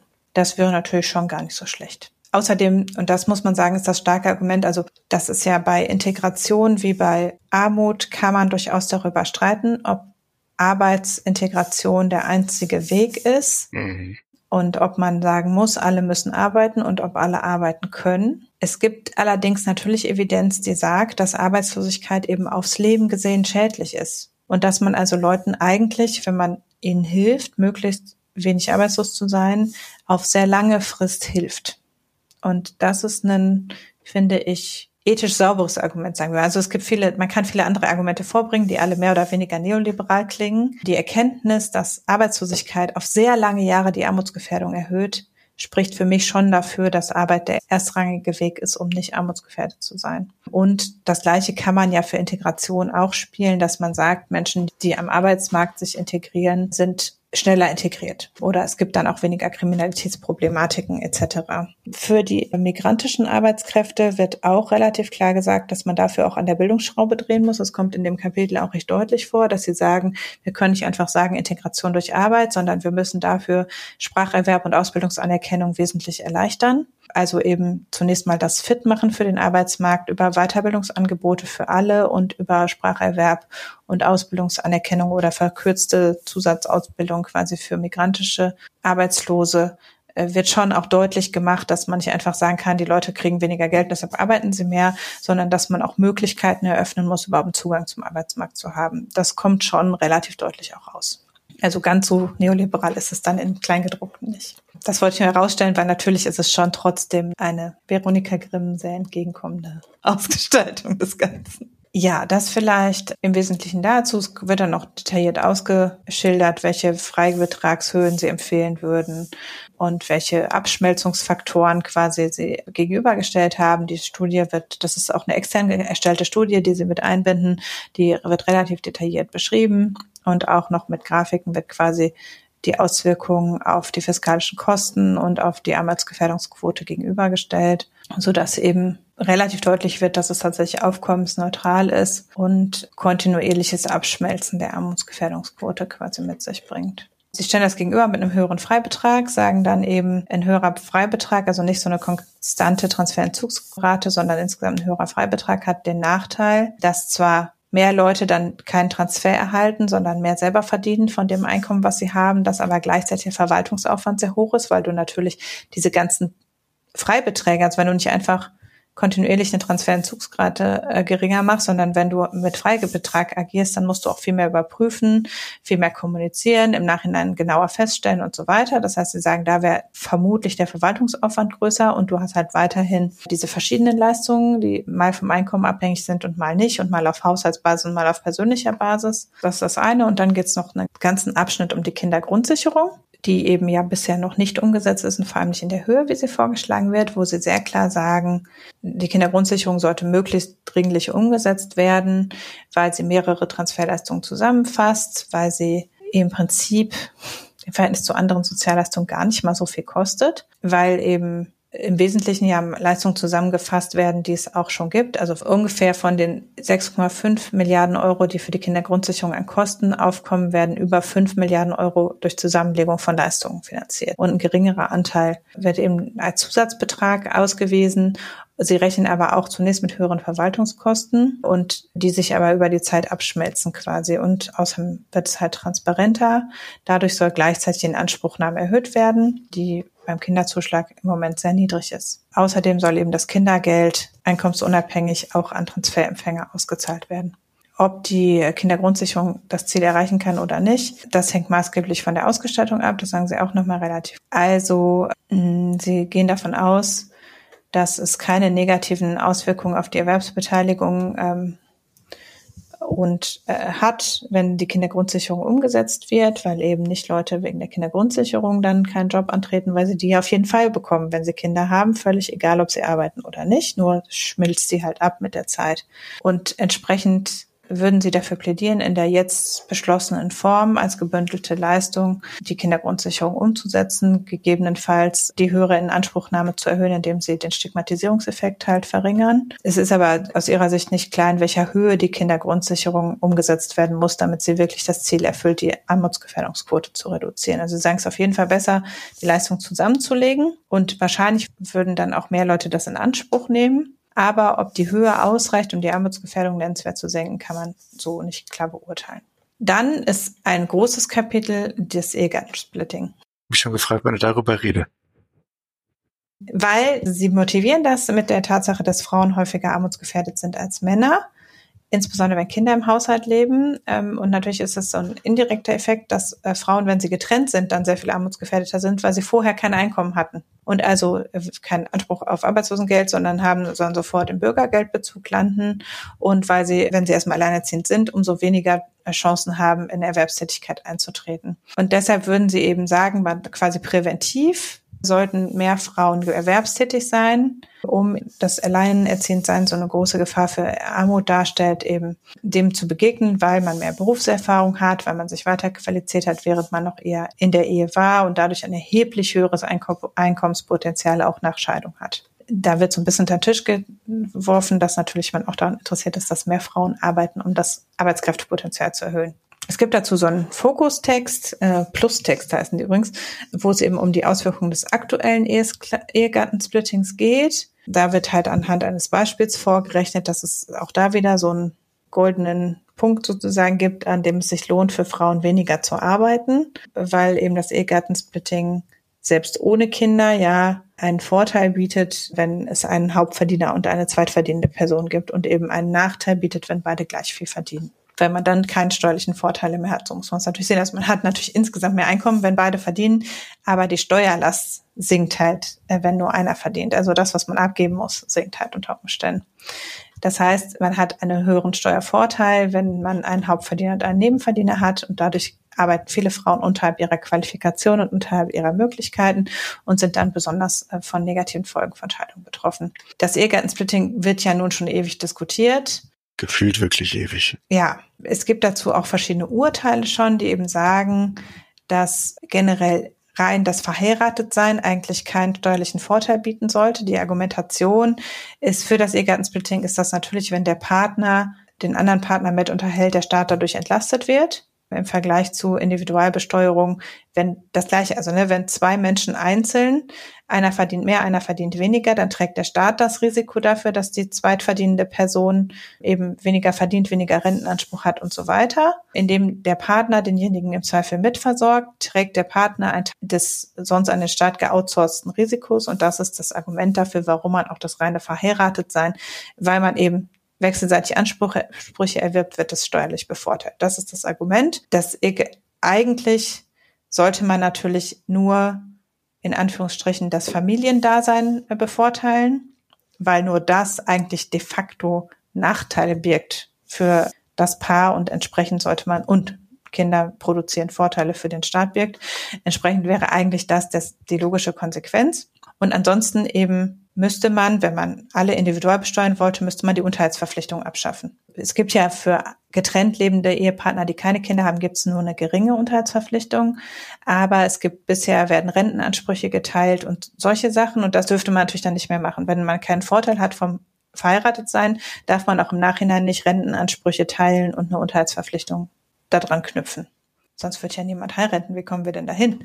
Ähm, Entsprechend ähm, gibt es verschiedene Reformoptionen. Das eine ist, dass man Realsplitting betreibt. Das heißt, dass es einen Freibetrag gibt, den die Ehepartner selber unter sich aufteilen können, völlig egal wie. Und der Staat sich nicht da rein einmischt, wo der ideale Punkt ist, sondern man das unter sich aushandeln muss. Und man kriegt diesen Freibetrag eben auch, wenn beide gleich viel arbeiten, dann wird, kann man ihn gleich verteilen. Und äh, es wird nicht sozusagen immer die Zweitverdieneroption favorisiert, sondern man sagt, ihr seid weiter unterhaltsverpflichtet und so weiter. Dafür kriegt ihr einen Steuervorteil, aber den kriegt ihr egal, wie ihr die Einkommen verteilt. Das ist von vielen favorisierte Version. Dann gäbe es die Möglichkeit, einen Ehezusatzfreibetrag zu wählen, also dass eben gegenüber der Individualbesteuerung neben den Grundfreibeträgen noch ein zusätzlicher Freibetrag möglich ist in der Besteuerung. Das ist letztlich, das ist eine Variante. Dann kann man natürlich einfach Individualbesteuerung wählen und keine Umverteilung mehr machen. Und was eigentlich, wo es auch, was gar nicht so sehr äh, hier diskutiert wird, wäre Familiensplitting. Also den Vorteil der Ehe vollständig abzuschaffen, aber den Kinderfreibetrag aufrechtzuerhalten und dann eben eine Aufteilung nach Anteil an der Kinderbetreuung vorzunehmen wo sich natürlich die Frage nach der Messbarkeit so ein bisschen stellt. Naja, du hast das halt auch über Vollzeit versus Teilzeit Tätigkeit wirst du es dann verteilen und hättest halt einen umso höheren Vorteil davon, wenn du mehr, also ne, das würde dann halt relativ an der Kinderzahl, also wie bisher halt der Steuerfreibetrag pro Kind entfällt, würdest du dann eben das nach Familiengröße auf, aufteilen quasi und dann eben nach Erwerbsanteilen. Und dann rechnen sie so verschiedene Möglichkeiten durch die möglich wären, aber immer in Bezug auf Arbeitsangebot hauptsächlich, also nicht so sehr auf der individuellen Ebene und der Arbeitsquote, sondern hauptsächlich auf was jetzt eben sich positiv auf das Arbeitsangebot auswirkt. Das finde ich auch total logisch, weil da ist es eben so, dass man ein Realsplitting hat den geringsten äh, Erwerbsanreizansatz, weil man immer noch quasi diese Möglichkeit hat, dass einer sozusagen gar nicht verdient, der quasi den vollen Freibetrag hat. Demgegenüber ist eben ein Ehezusatzfreibetrag ist die Variante, die die höchsten, auch das ist ja logisch, ne, wenn man das gleich verteilen, gleiche Einkommen hat und trotzdem den Zusatzfreibetrag ist, ist es am sinnvollsten, auf gleiche, möglichst nah an gleiche Einkommen zu kommen. Weil dann verdient man in Summe mehr und hat den gleichen Freibetrag, wie wenn man nur die Hälfte von Einkommen hat. Das ist die fürs Arbeitsangebot effizienteste Variante, dass man quasi sagt, es gibt einen Ehezusatzfreibetrag, den Ehepartner bekommen und dann werden sie zu dem höchsten gemeinsamen Einkommen hinstreben. Es gibt noch Anabnehmende, also dass der Ehezusatzfreibetrag sinkt, je nachdem wie hoch das Einkommen ist, dann ist natürlich wieder schlechter. Aber es für, ist dafür für den Staat lukrativer. Sie empfehlen einen Ehezusatzfreibetrag und aber auf jeden Fall eine Reform des Ehegattensplittings in Richtung der Variante mit den hohen Erwerbsanreizen es ist so ein bisschen so, dass natürlich, wenn man, dass man auch da wieder das diskutieren kann, so wie beim Steuertransfersystem auch. Wenn man einen konstanten Ehezusatzfreibetrag hat, hat es natürlich am meisten Steuerausfälle zur Folge, während wenn man eben den Ehezusatzfreibetrag mit dem Einkommen reduziert, dann hat man wenig Steuerausfälle, weil man dann eben bei den, wenn beide schon gleich viel verdienen, muss der Staat nicht noch was drauflegen sozusagen. Dadurch ist es aber eben so, dass natürlich dann wieder, wenn man jetzt Paare hat, die nicht gleich verdienen können, es wieder ein Anreiz geht, in die Richtung weniger Einkommen zu optimieren und dadurch ist der Erwerbsanreiz nicht ganz so hoch. Und dieses Dilemma lösen sie auch nicht auf. Sie zeigen nur auf, was die verschiedenen Sachen für die Einkommensverteilung und für die Armutsgefährdungsquote und dann eben für das Aufkommen darstellen, aber machen keine Empfehlung, was am besten wäre. Sie sagen eben nur, Individualbesteuerung und Auflösung der, der Unterhaltsverpflichtungen hat verfassungsrechtliche Auswirkungen und wird da daher nicht empfohlen, weil der Unterhalt äh, des jeweiligen Ehepartners im Prinzip Verfassungsrang hat und man da, glaube ich, nicht dran vorbei kann. Sie sagen dann auch, dass Sie aber glauben, dass, und das würde ich auch sofort unterschreiben, äh, dass für die Verringerung der Erwerbsquote, der Armutsgefährdungsquote bei Frauen äh, Kinderbetreuungsmöglichkeiten auch ein ganz wesentlicher Faktor sind und votieren nochmal sehr stark dafür, dass eben die kostenlose und unkompliziert verfügbare Kinderbetreuungsmöglichkeiten wesentlich besser äh, dazu beitragen können, die Armutsgefährdung von Frauen zu reduzieren. Da gibt es einige auch hier zitierte Studien, die das zeigen, dass eben das kann man auch international im Vergleich zeigen, dass äh, die Betreuungsquote und der Betreuungsbedarf eben wesentlich auseinanderfallen. Also dass sehr viel mehr Leute einen Betreuungsbedarf haben, als wir im Moment mit den verfügbaren Kinderbetreuungsplätzen äh, trotz Rechtsanspruch immer noch erfüllen. Und die Betreuungsquote nimmt ab, obwohl wir weniger Kinder haben. Und einen Rechtsanspruch gibt es trotzdem eine seit Jahren verringerte Betreuungsquote, was natürlich genau in die falsche Richtung äh, deutet. Insbesondere bei Grundschulkindern ist die Betreuungslücke am größten. Und das macht natürlich, dass Frauen vor allem nicht in gut bezahlte und attraktive Arbeit kommen. Und hinzu kommt noch, dass es ja so einen Kreislauf gibt. Wenn man keine Arbeit hat, hat man keinen Anspruch auf einen Betreuungsplatz. Wenn man aber keinen Betreuungsplatz hat, findet man auch keine Arbeit. Und gerade wenn man eben noch riskiert, auch die Arbeit schnell wieder zu verlieren, dann ist es eben umso schwerer, den dann erstmal da reinzukommen, wenn man keinen Betreuungsplatz hat. Und wenn man vielleicht erstmal mit einer geringfügigen Beschäftigung anfängt, dann kann zwar sein, dass der Betreuungsplatz umsonst ist, aber wenn er am anderen Ende der Stadt ist und man sonst welche Aufwände machen muss, dann macht man es halt nicht, dann arbeitet man einfach nicht. Und bisher ist halt die Realität, dass es zu wenig Kinderbetreuungsplätze gibt und man entsprechend spart bei denjenigen, die gerade nicht arbeiten. Das heißt, sie empfehlen stark den Personalschlüssel in den Kitas zu erhöhen, die qualitativen und quantitativen Ausbau von Kinderbetreuungsplätzen voranzutreiben und auch eine zeitliche Abstimmung der Betreuungsmöglichkeiten mit den Arbeitszeiten der Kinder. Das heißt insbesondere, also Vollzeiterwerbsmöglichkeit beider Partner überhaupt zu ermöglichen, weil das de facto mit den gegenwärtigen Betreuungsmöglichkeiten nicht möglich ist und es auch keine flexible Möglichkeit von Betreuung einmal oder zweimal pro Woche gibt. Das heißt, selbst wer nur einen Teilzeitbetreuungsplatz hat, müsste den halt aufteilen können auf die realen Arbeitszeiten. Und das gibt's halt so gut wie gar nicht. Auch wenn die Betreuungsplätze beitragsfrei sind, ist es trotzdem, entspricht es halt nicht der Realität. Und in Studien über andere Länder kann man zeigen, dass es einen sehr deutlichen Zusammenhang zwischen gut verfügbaren Betreuungsangeboten der Erwerbstätigkeit von Müttern zeigt, äh, gibt ziemlich deutlich, nämlich um fast 30 Prozent. Dann gab es ja Betreuungsgeld. Eine Zeit lang zwischen 2013 und 2015 war das so eine verrückte CDU-Idee, dass man quasi für private Betreuung außerhalb der öffentlichen Kinderbetreuung das Betreuungsgeld bekam. Und das hat äh, kurzfristig dazu geführt, dass Mütter dann eben nicht mehr berufstätig waren, weil sie ja Betreuungsgeld bekommen haben. Und dadurch ist es wieder abgeschafft worden. Aber es gibt es noch in Bayern, Thüringen und Sachsen. Da gab es das zum Teil schon vorher. Und das äh, deutet auch tatsächlich darauf hin, dass in diesen Ländern die Erwerbsbeteiligung von Müttern sich kontinuierlich reduziert hat. Also Betreuungsgeld ist auf jeden Fall eine ganz schlechte Idee. Menschen sind national. Ja, es ist eigentlich sehr, ein, äh, sehr eingängig. Ich überspringe mal das äh, nicht so besonders äh, ja, kenntnisreiche Kapitel zur Weiterbildung und Gesundheit, weil wir schon erheblich lange miteinander sprechen äh, und möchte noch herausstellen, dass die, der Sachverständigenrat sich überdeutlich an Christian Lindner wendet und sagt, komm mal mit dem Klimageld um die Ecke. Und zwar mit einem interessanten Argument. Sie sagen, man soll gefälligst das Klimageld umsetzen, weil generell Direktzahlungen das beste Instrument wären, um bürokratiearm und verlustarm die Armutsgefährdung zu senken. Also Sie sagen, wir brauchen dringend in Krisenzeiten und auch sonst die Möglichkeit, Direktzahlungen vorzunehmen. Und zwar nach Möglichkeit, welche, die auch wenig diskriminierend sind die keine, die nicht, indem sie an bestimmte Sachleistungen und anderes gebunden sind, preisverzerrend wirken. Und deshalb wären pauschale Direktzahlungen, weil sie auch gleichzeitig das relative Einkommen von den unteren Einkommensschichten besonders stark erhöhen und damit eigentlich sehr äh, degressiv sehr wirken, wirksam. sehr wirksam sind, sagen sie, es wäre ein schnell verfügbares, unkompliziertes Instrument und es müsste, solle unbedingt so schnell wie möglich umgesetzt werden, damit man einerseits es als Kriseninstrument hätte und andererseits auch dauerhaft die Akzeptanz von Klimaschutzmaßnahmen erhöht. Ist jetzt natürlich auch schlecht, weil auch das Klimageld natürlich aus dem Sondervermögen bezahlt werden sollte.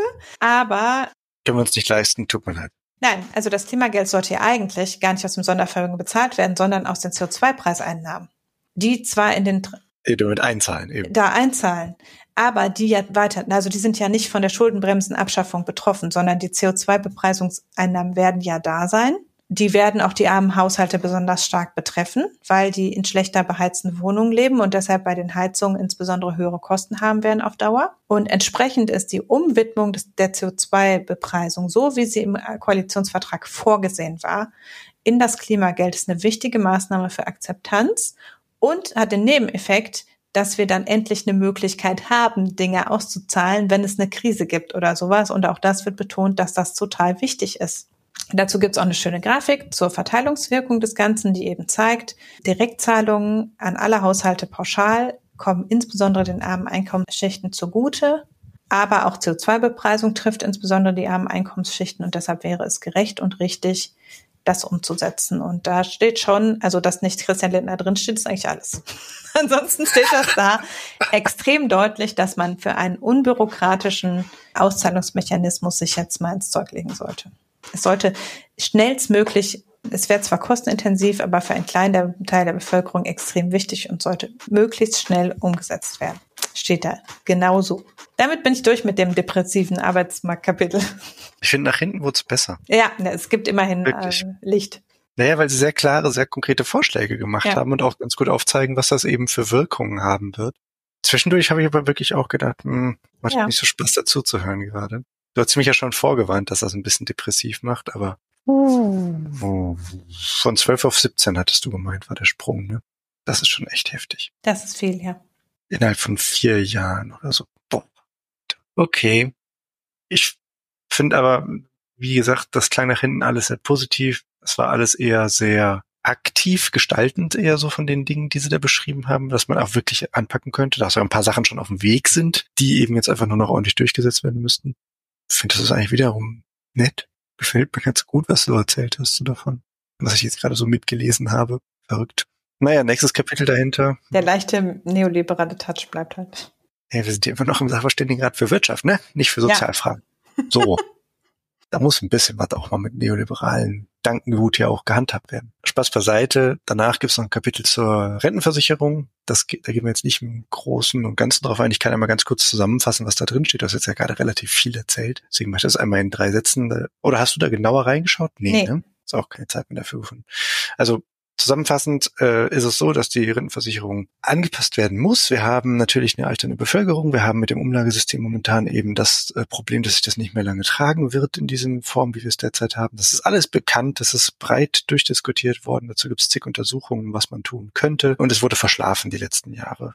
Ausgesessen könnte man auch. Aus, sagen. Ja, ausgesessen kann man auch sagen. So nach dem Motto, ich weiß, was ich zu tun habe. Ich verschränke jetzt aber die Arme und sitze hier, bis mich jemand schubst. Und äh, ja, Jetzt ist vielleicht das hier ein bisschen das Schubsen, weil äh, mit dem Herrn Werding haben wir jetzt natürlich ja jemanden da drin, der sich sehr konkret mit genau diesen Themen auseinandersetzt, auf einer Forschungsebene und über lange Jahre auch. Und genau mit dieser Expertise ist er auch dazugekommen in den Sachverständigenrat. Zusammenfassend von den Vorschlägen, die hier eben eingebracht werden, zum einen so das Renteneintrittsalter eben an die Lebenserwartung gekoppelt werden. Momentan haben wir das ja, dass wir die Erhöhung auf 67 bis 2031, glaube ich, ist es jetzt noch stetig eben passieren wird. Das ist ja beschlossen, das läuft ja alles gerade so. Und danach äh, wird jetzt eben hier eingebracht, so jetzt müsste man dann sagen, wir haben eine stetig äh, steigende Lebenserwartung. Jedes zusätzliche Lebensjahr müsste zu, hm, das mir jetzt nicht ganz falsch ich glaube zu zwei Drittel ja jedes zusätzliche Lebensjahr müsste zu einem Drittel in, ins Rentenalter, Renteneintrittsalter quasi zugerechnet werden. So rum. Das wollte ich sagen.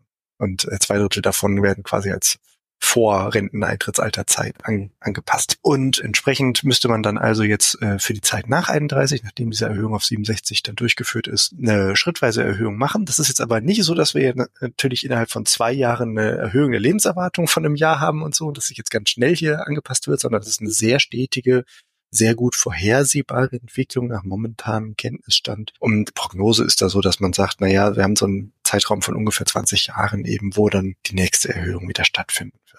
Und das müsste man eben aber halt einfach rechtlich daran koppeln, dass wir einfach eine dynamischen Renteneintrittsalter-Schwelle haben, die an die Lebenserwartung direkt verbunden ist. Zum anderen, neben diesem Punkt mit der alternden Bevölkerung eben uns einfach erhöhenden Lebenserwartung wird noch draufgesetzt, dass wir eben das, ja, das Finanzierungsproblem haben und entsprechend dann eben auch mit Altersarmut natürlich einige Probleme auftreten werden. Das hast du ja gerade schon so ein bisschen angerissen dass wir es noch nicht so stark sehen, aber das wird wohl kommen in den nächsten Jahren oder Jahrzehnten und mehr. Und entsprechend wird da dann eben ja einfach suggeriert, dass es sinnvoll wäre, jetzt noch den Weg zu ergänzenden privaten Altersvorsorgelösungen zu gehen mit Kapitaldeckung. Du hattest darüber ja mal irgendwann einen Blogartikel auch geschrieben, wo es genau eben um die Aktienrente ging und mögliche andere, so ein bisschen, glaube ich, hast du auch die Historie dahinter mal gerissen und so. Das kann man sich vielleicht auch noch mal rauskramen. Vielleicht in den Shownotes mit reinpacken. Ansonsten die Vorschläge, die hier drin stehen in dem Bereich, die sind nicht super überraschend, sondern das sind Sachen, die wissen wir eigentlich. Und jetzt wurde es einfach mal ordentlich ausformuliert und mit Handlungsanweisungen versehen.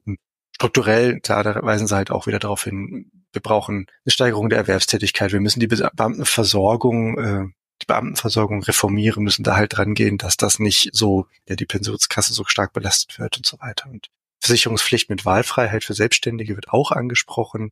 Das sind einige Stellschrauben, die halt über lange Jahre einfach unangetastet waren und wo wir wissen, dass da eben Parallelsysteme entstehen, die sich nicht unbedingt gut tragen, beziehungsweise eben die zu individuellen Schwierigkeiten führen können. Das wird hier einmal aufgedröselt und dargelegt und ich denke, so viel reicht dann eigentlich auch schon wieder zu dem Kapitel Rentenversicherung. Mhm. Wie du schon sagtest, wir haben jetzt schon relativ lange gequatscht.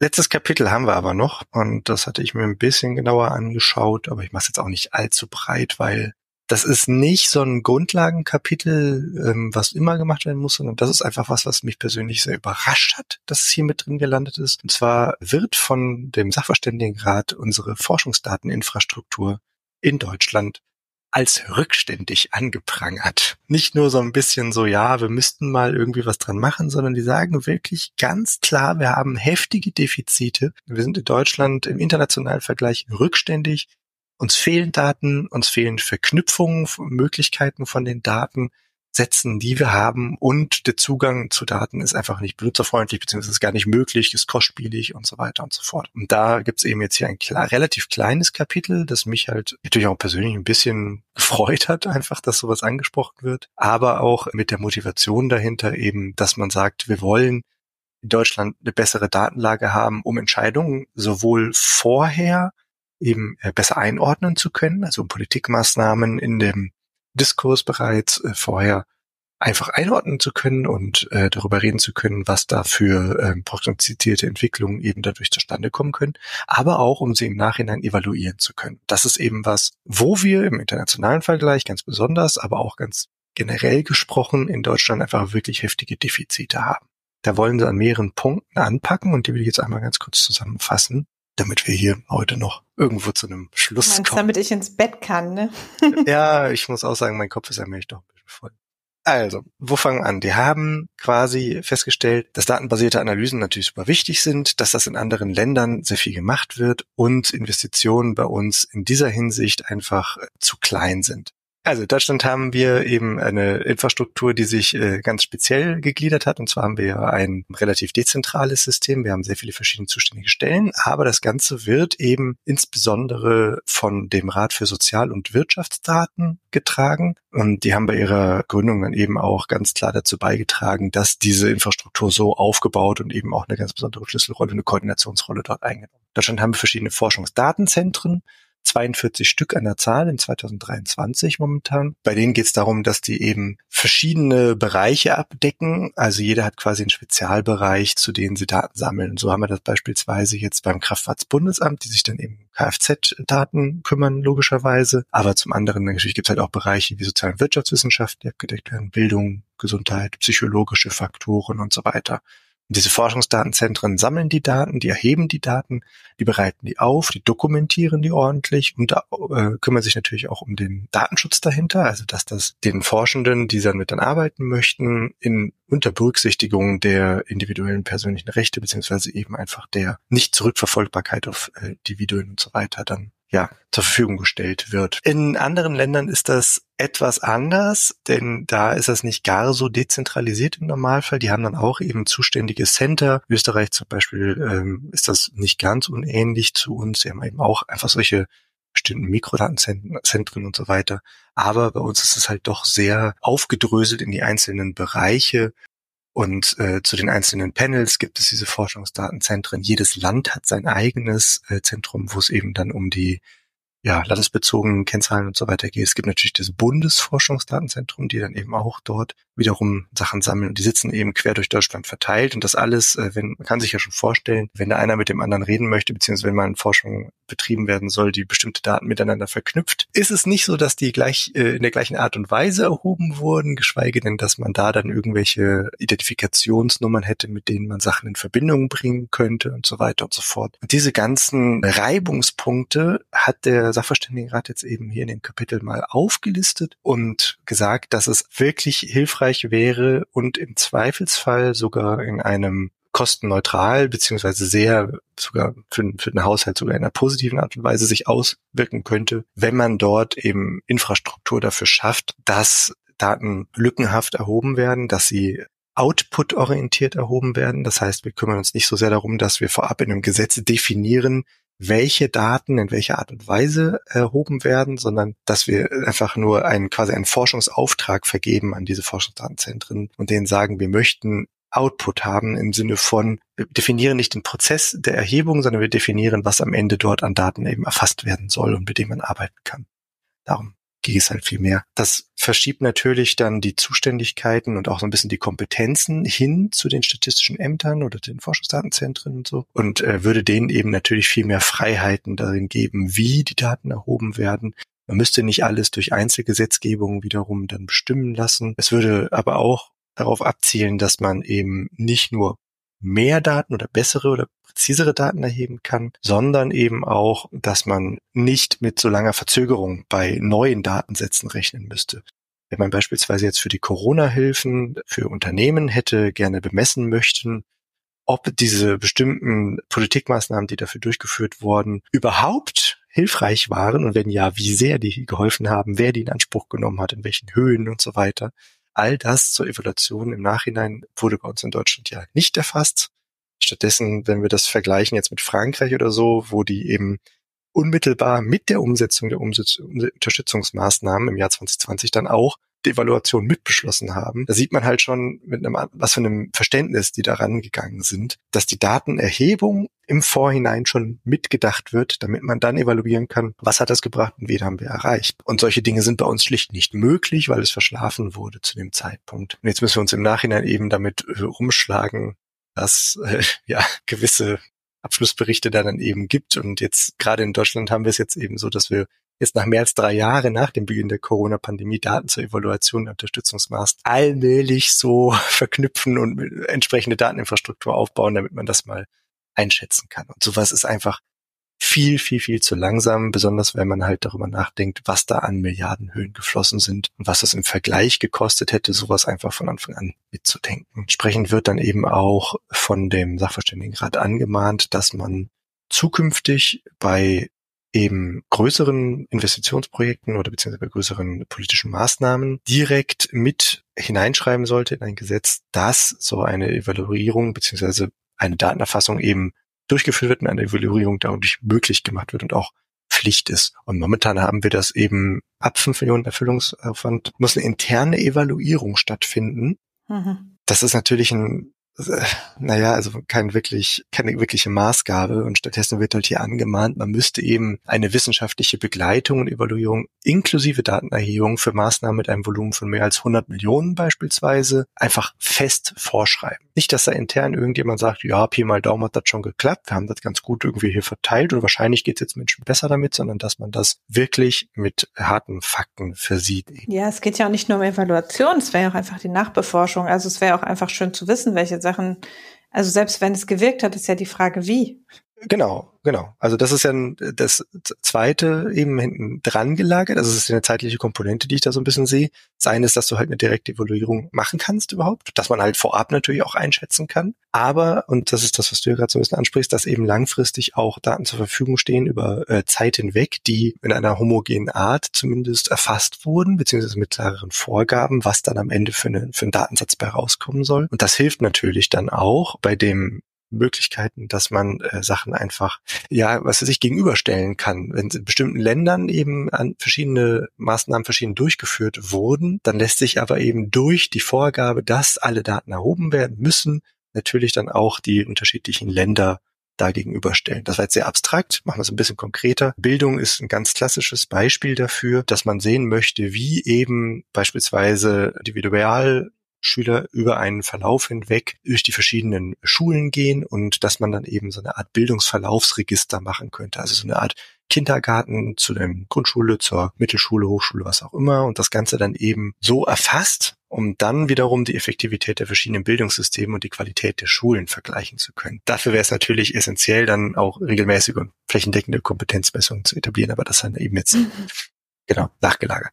Also die die Idee dahinter ist einfach, dass man es schafft, eine Standardisierung in der Datenerhebung, also in der Erfassung, in der ähm, Aufbereitung und in der zur Verfügungstellung jetzt in Deutschland mal voranzutreiben. Weil, und das ist eben einer der Punkte, den ich besonders spannend fand und fast schon brisant, auf Seite, was war es, 404, wird ganz klar angesprochen, dass das Problem fehlender amtlicher Daten zur Vermögensverteilung vergleichsweise günstig durch Verknüpfung von Mikrozensus mit administrativen Daten bewältigbar wäre. Und dann eben mit geeigneten Schätzverfahren könnte man dann eben Vermögensschätzungen vornehmen. Und das würde natürlich zu einer ganz anderen äh, Argumentationsgrundlage und einer Wissensgrundlage, sowohl bei der Selbsteinschätzung der Leute, das wird ja momentan eben, wie du ja vorhin schon angesprochen hattest, eben Befragungen eben abgegriffen, da sind sehr, sehr wenige drin, also haben Selektionsprobleme zum Beispiel, also sowohl bei freiwilligen Panels eben als auch bei äh, Stichprobenpanels oder was auch immer. Und zum anderen hast du eben auch einfach eine, eine Verschiebung sozusagen des Referenzrahmens. Also ja. wenn man weiß, was überhaupt vorhanden ist, lässt sich ganz anders äh, die eigene Position einschätzen. Und wir wissen das seit langem, dass wir nichts wissen im Hinblick auf die Vermögen von Menschen in Deutschland. Und das finde ich hier besonders schön, dass sie das halt nach vorne rausgestellt haben, dass das ein wichtiger Punkt wäre, an dem man angreifen könnte, weil wir haben nun mal seit, ich glaube 2007 war es, diese Aussetzung von der Vermögensteuer. Und vielleicht möchte man das ja irgendwann mal wieder anpacken, wenn man jetzt mal eine klare Datenlage dazu hätte oder wenigstens mal wieder darüber reden. Und äh, das ist alles tendenziell möglich, aber nur, wenn die Sachen miteinander verzahnt werden. Beispielsweise wäre eben hier wichtig, du hast ein Betriebsvermögen, die könnten wiederum auf Basis zu der Daten zu Unternehmens Abschlüssen der Deutschen Bundesbank ermittelt werden. Also du kannst damit dann Betrieben ihre Vermögen zuordnen. Dann wiederum Daten aus dem künftigen Gebäude- und Wohnungsregister kannst du für Immobilienvermögen verwenden und so weiter. Das heißt, wenn das alles ordentlich strukturiert ist, zuordnbar ist und zugänglich ist für Forschung, kann man die Sachen miteinander verknüpfen, kann damit dann eben große Datensätze aufmachen. Und im besten Fall hast du dann eben übergreifende Identifikatoren, beispielsweise eine Steuer-ID, bei dem du dann eben auch ganz klare ja, Individualcluster quasi bilden könntest. Und äh, das ist, also es klingt fast schon nach Zukunftsmusik, äh, so ein bisschen utopisch, dass das äh, umsetzbar wäre in Deutschland. Ich stelle mir das aber als eine richtig tolle Möglichkeit vor, wenn das wirklich zustande kommen könnte. Trotzdem, da ist super viel zu tun. Die haben einige Punkte eben entwickelt, mit denen, wo sie sagen, das, da könnte man anpacken. Die stellen sich hier sehr schön dar. Das ich weiß gar nicht, auf wie viele Seiten das hier, das Kapitel 6 ist nicht so lang im Vergleich zu den anderen, irgendwie so 30, 40 Seiten oder irgendwie sowas in der Richtung. Und das ist für jeden, der zumindest schon mal irgendwie damit gearbeitet hat, so ein, ich weiß nicht, so ein Moment, ja klar, denkt man sich da nur. Natürlich, das muss sein. Wir wissen alle, wie schrecklich das ist, wenn man auf so eine offizielle Datenbank zugreifen möchte, geschweige denn, wenn man mal, was weiß ich, auf eine Datenbank zugreifen möchte, auf die man eigentlich gar nicht einfachen Zugriff hat, sondern dass man eben über Fernzugang äh, sozusagen beantragen muss. Du musst vorher deinen Code fertig schreiben. Du darfst nur eine von oder irgendwie 20 von 1000 Variablen überhaupt abfragen. Das wird dann weitergegeben an die Betreiber der äh, Forschungsdatenzentren. Die wiederum prüfen deinen Code, prüfen, ob das alles in Ordnung ist, führen die Abfrage durch, prüfen die Ergebnisse wiederum, schicken dir das dann zurück und dann hast du da so einen ganz, ganz kleinen Slice dauert unglaublich lange, ist mit super viel Verwaltungsaufwand verbunden, sehr große Kosten, die damit entstehen. Und das alles zu umgehen auf einer gesetzlichen Ebene und zu sagen, wir haben wirklich den Anspruch, dass diese Bereitstellung der Daten und der Zugang zu den Daten leichter wird und schneller wird. Ach, ich finde, das wäre wirklich was, da würden wir sehr viel weiterkommen. Das würde nicht nur Forschung helfen. Ich glaube, wenn man da einfach mal zwei Meter weiterdenkt, das würde auch im Journalismus sehr viel helfen, weil man ganz andere Abwägungen treffen kann. Und natürlich ja, es gibt immer die Bedenken, wie viel man da miteinander verknüpfen würde, also wie individualisiert, also wie sehr lässt sich das auf Individuen zurückführen, wenn man große Datensätze miteinander verknüpft.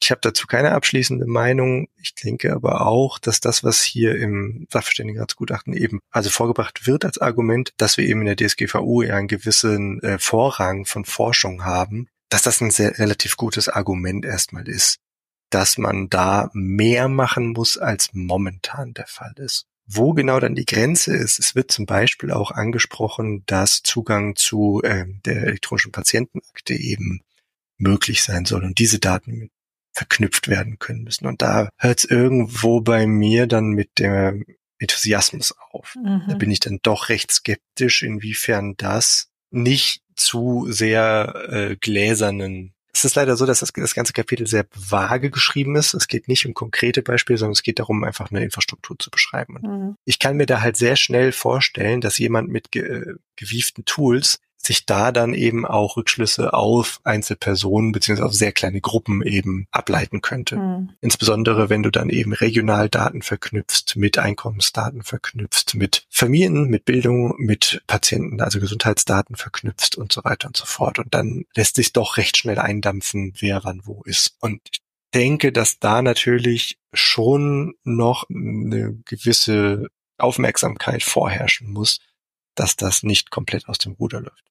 Es ist halt hier in dem Rahmen natürlich nicht möglich, das so zu beschreiben, aber die, also die Stoßrichtung quasi, die vorgegeben wird, ist an sich meiner Meinung nach korrekt und sehr befürwortenswert. Am Ende erheben wir, glaube ich, in Deutschland halt Daten nicht, um sie zu beforschen, sondern um sie zu haben und entsprechend. Naja, und dann nach 30 Jahren Aufbewahrungsfrist wieder zu löschen. Das genau. ist auch ein Problem, dass wir halt äh, langfristige Zeitreihen uns damit eigentlich zerschießen, geschweige denn Replikationsstudien vielleicht möglicherweise damit einfach nichts zulassen, weil wir halt einfach gewisse Datensätze irgendwann ja, ins Nirvana schießen und sagen, die sind jetzt alt genug, jetzt brauchen wir sie nie wieder. Genau. Und wollen da nicht mehr drauf gucken.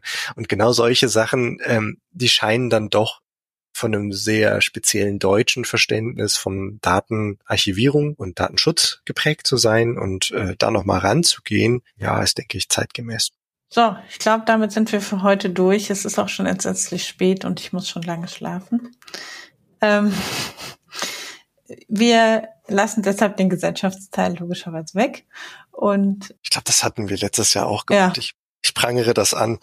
Diese Folgen sind nicht gut. Wir sollten die, ab jetzt teilen wir die auf. Wir machen ab jetzt immer eine Stunde zur Prognose, Konjunktur, ja. Konjunktur und danach macht jeder von uns noch so eine ganz normale Folge, wo wir uns jeder ein Thema rauspicken und darüber reden. Und die Leute, die uns hören, die kommen dann in den Genuss von zweimal Gesellschaftsteil. Ich finde, das wäre nur fair. Oder dreimal. Dreimal, je nachdem, wie lange wir reden wollen, genau. Ja, also wir sind jetzt bei fast drei Stunden, zwei, drei Viertel. Mal gucken. Ja, also danke für, an alle, die bis hierhin durchgehalten haben. Und das ist vielleicht auch so ein bisschen so die, die, die Freude, die wir haben. Wir wissen nicht, wer es schafft, uns so lange zuzuhören bei diesen Themen. Und an Marco, Aber, der sich, wenn ihr hier seid, sehr genau. lange durch das Schneiden durchgekämpft haben wird. Und ähm, dann gibt es äh, nicht mehr viel zu sagen, außer danke fürs Zuhören und unterstützt uns und gebt uns Rückmeldungen und schaut selbstverständlich ausführlich in das Jahresgutachten und ähm, und schreibt uns auf Mastodon oder sonst irgendwo, wenn ihr das Ding hier wirklich ganz anhört. Mich würde wirklich doch sehr interessieren, ob es ein oder zwei von euch gibt, die das tun, die sich das antun. Aber wahrscheinlich wird das netto doch nur um die zwei Stunden werden. Mal schauen. Mal gucken. Okay, dann danke fürs Zuhören. Danke dir, Hanna. Danke dir. Macht es gut. Tschüss. Tschüss.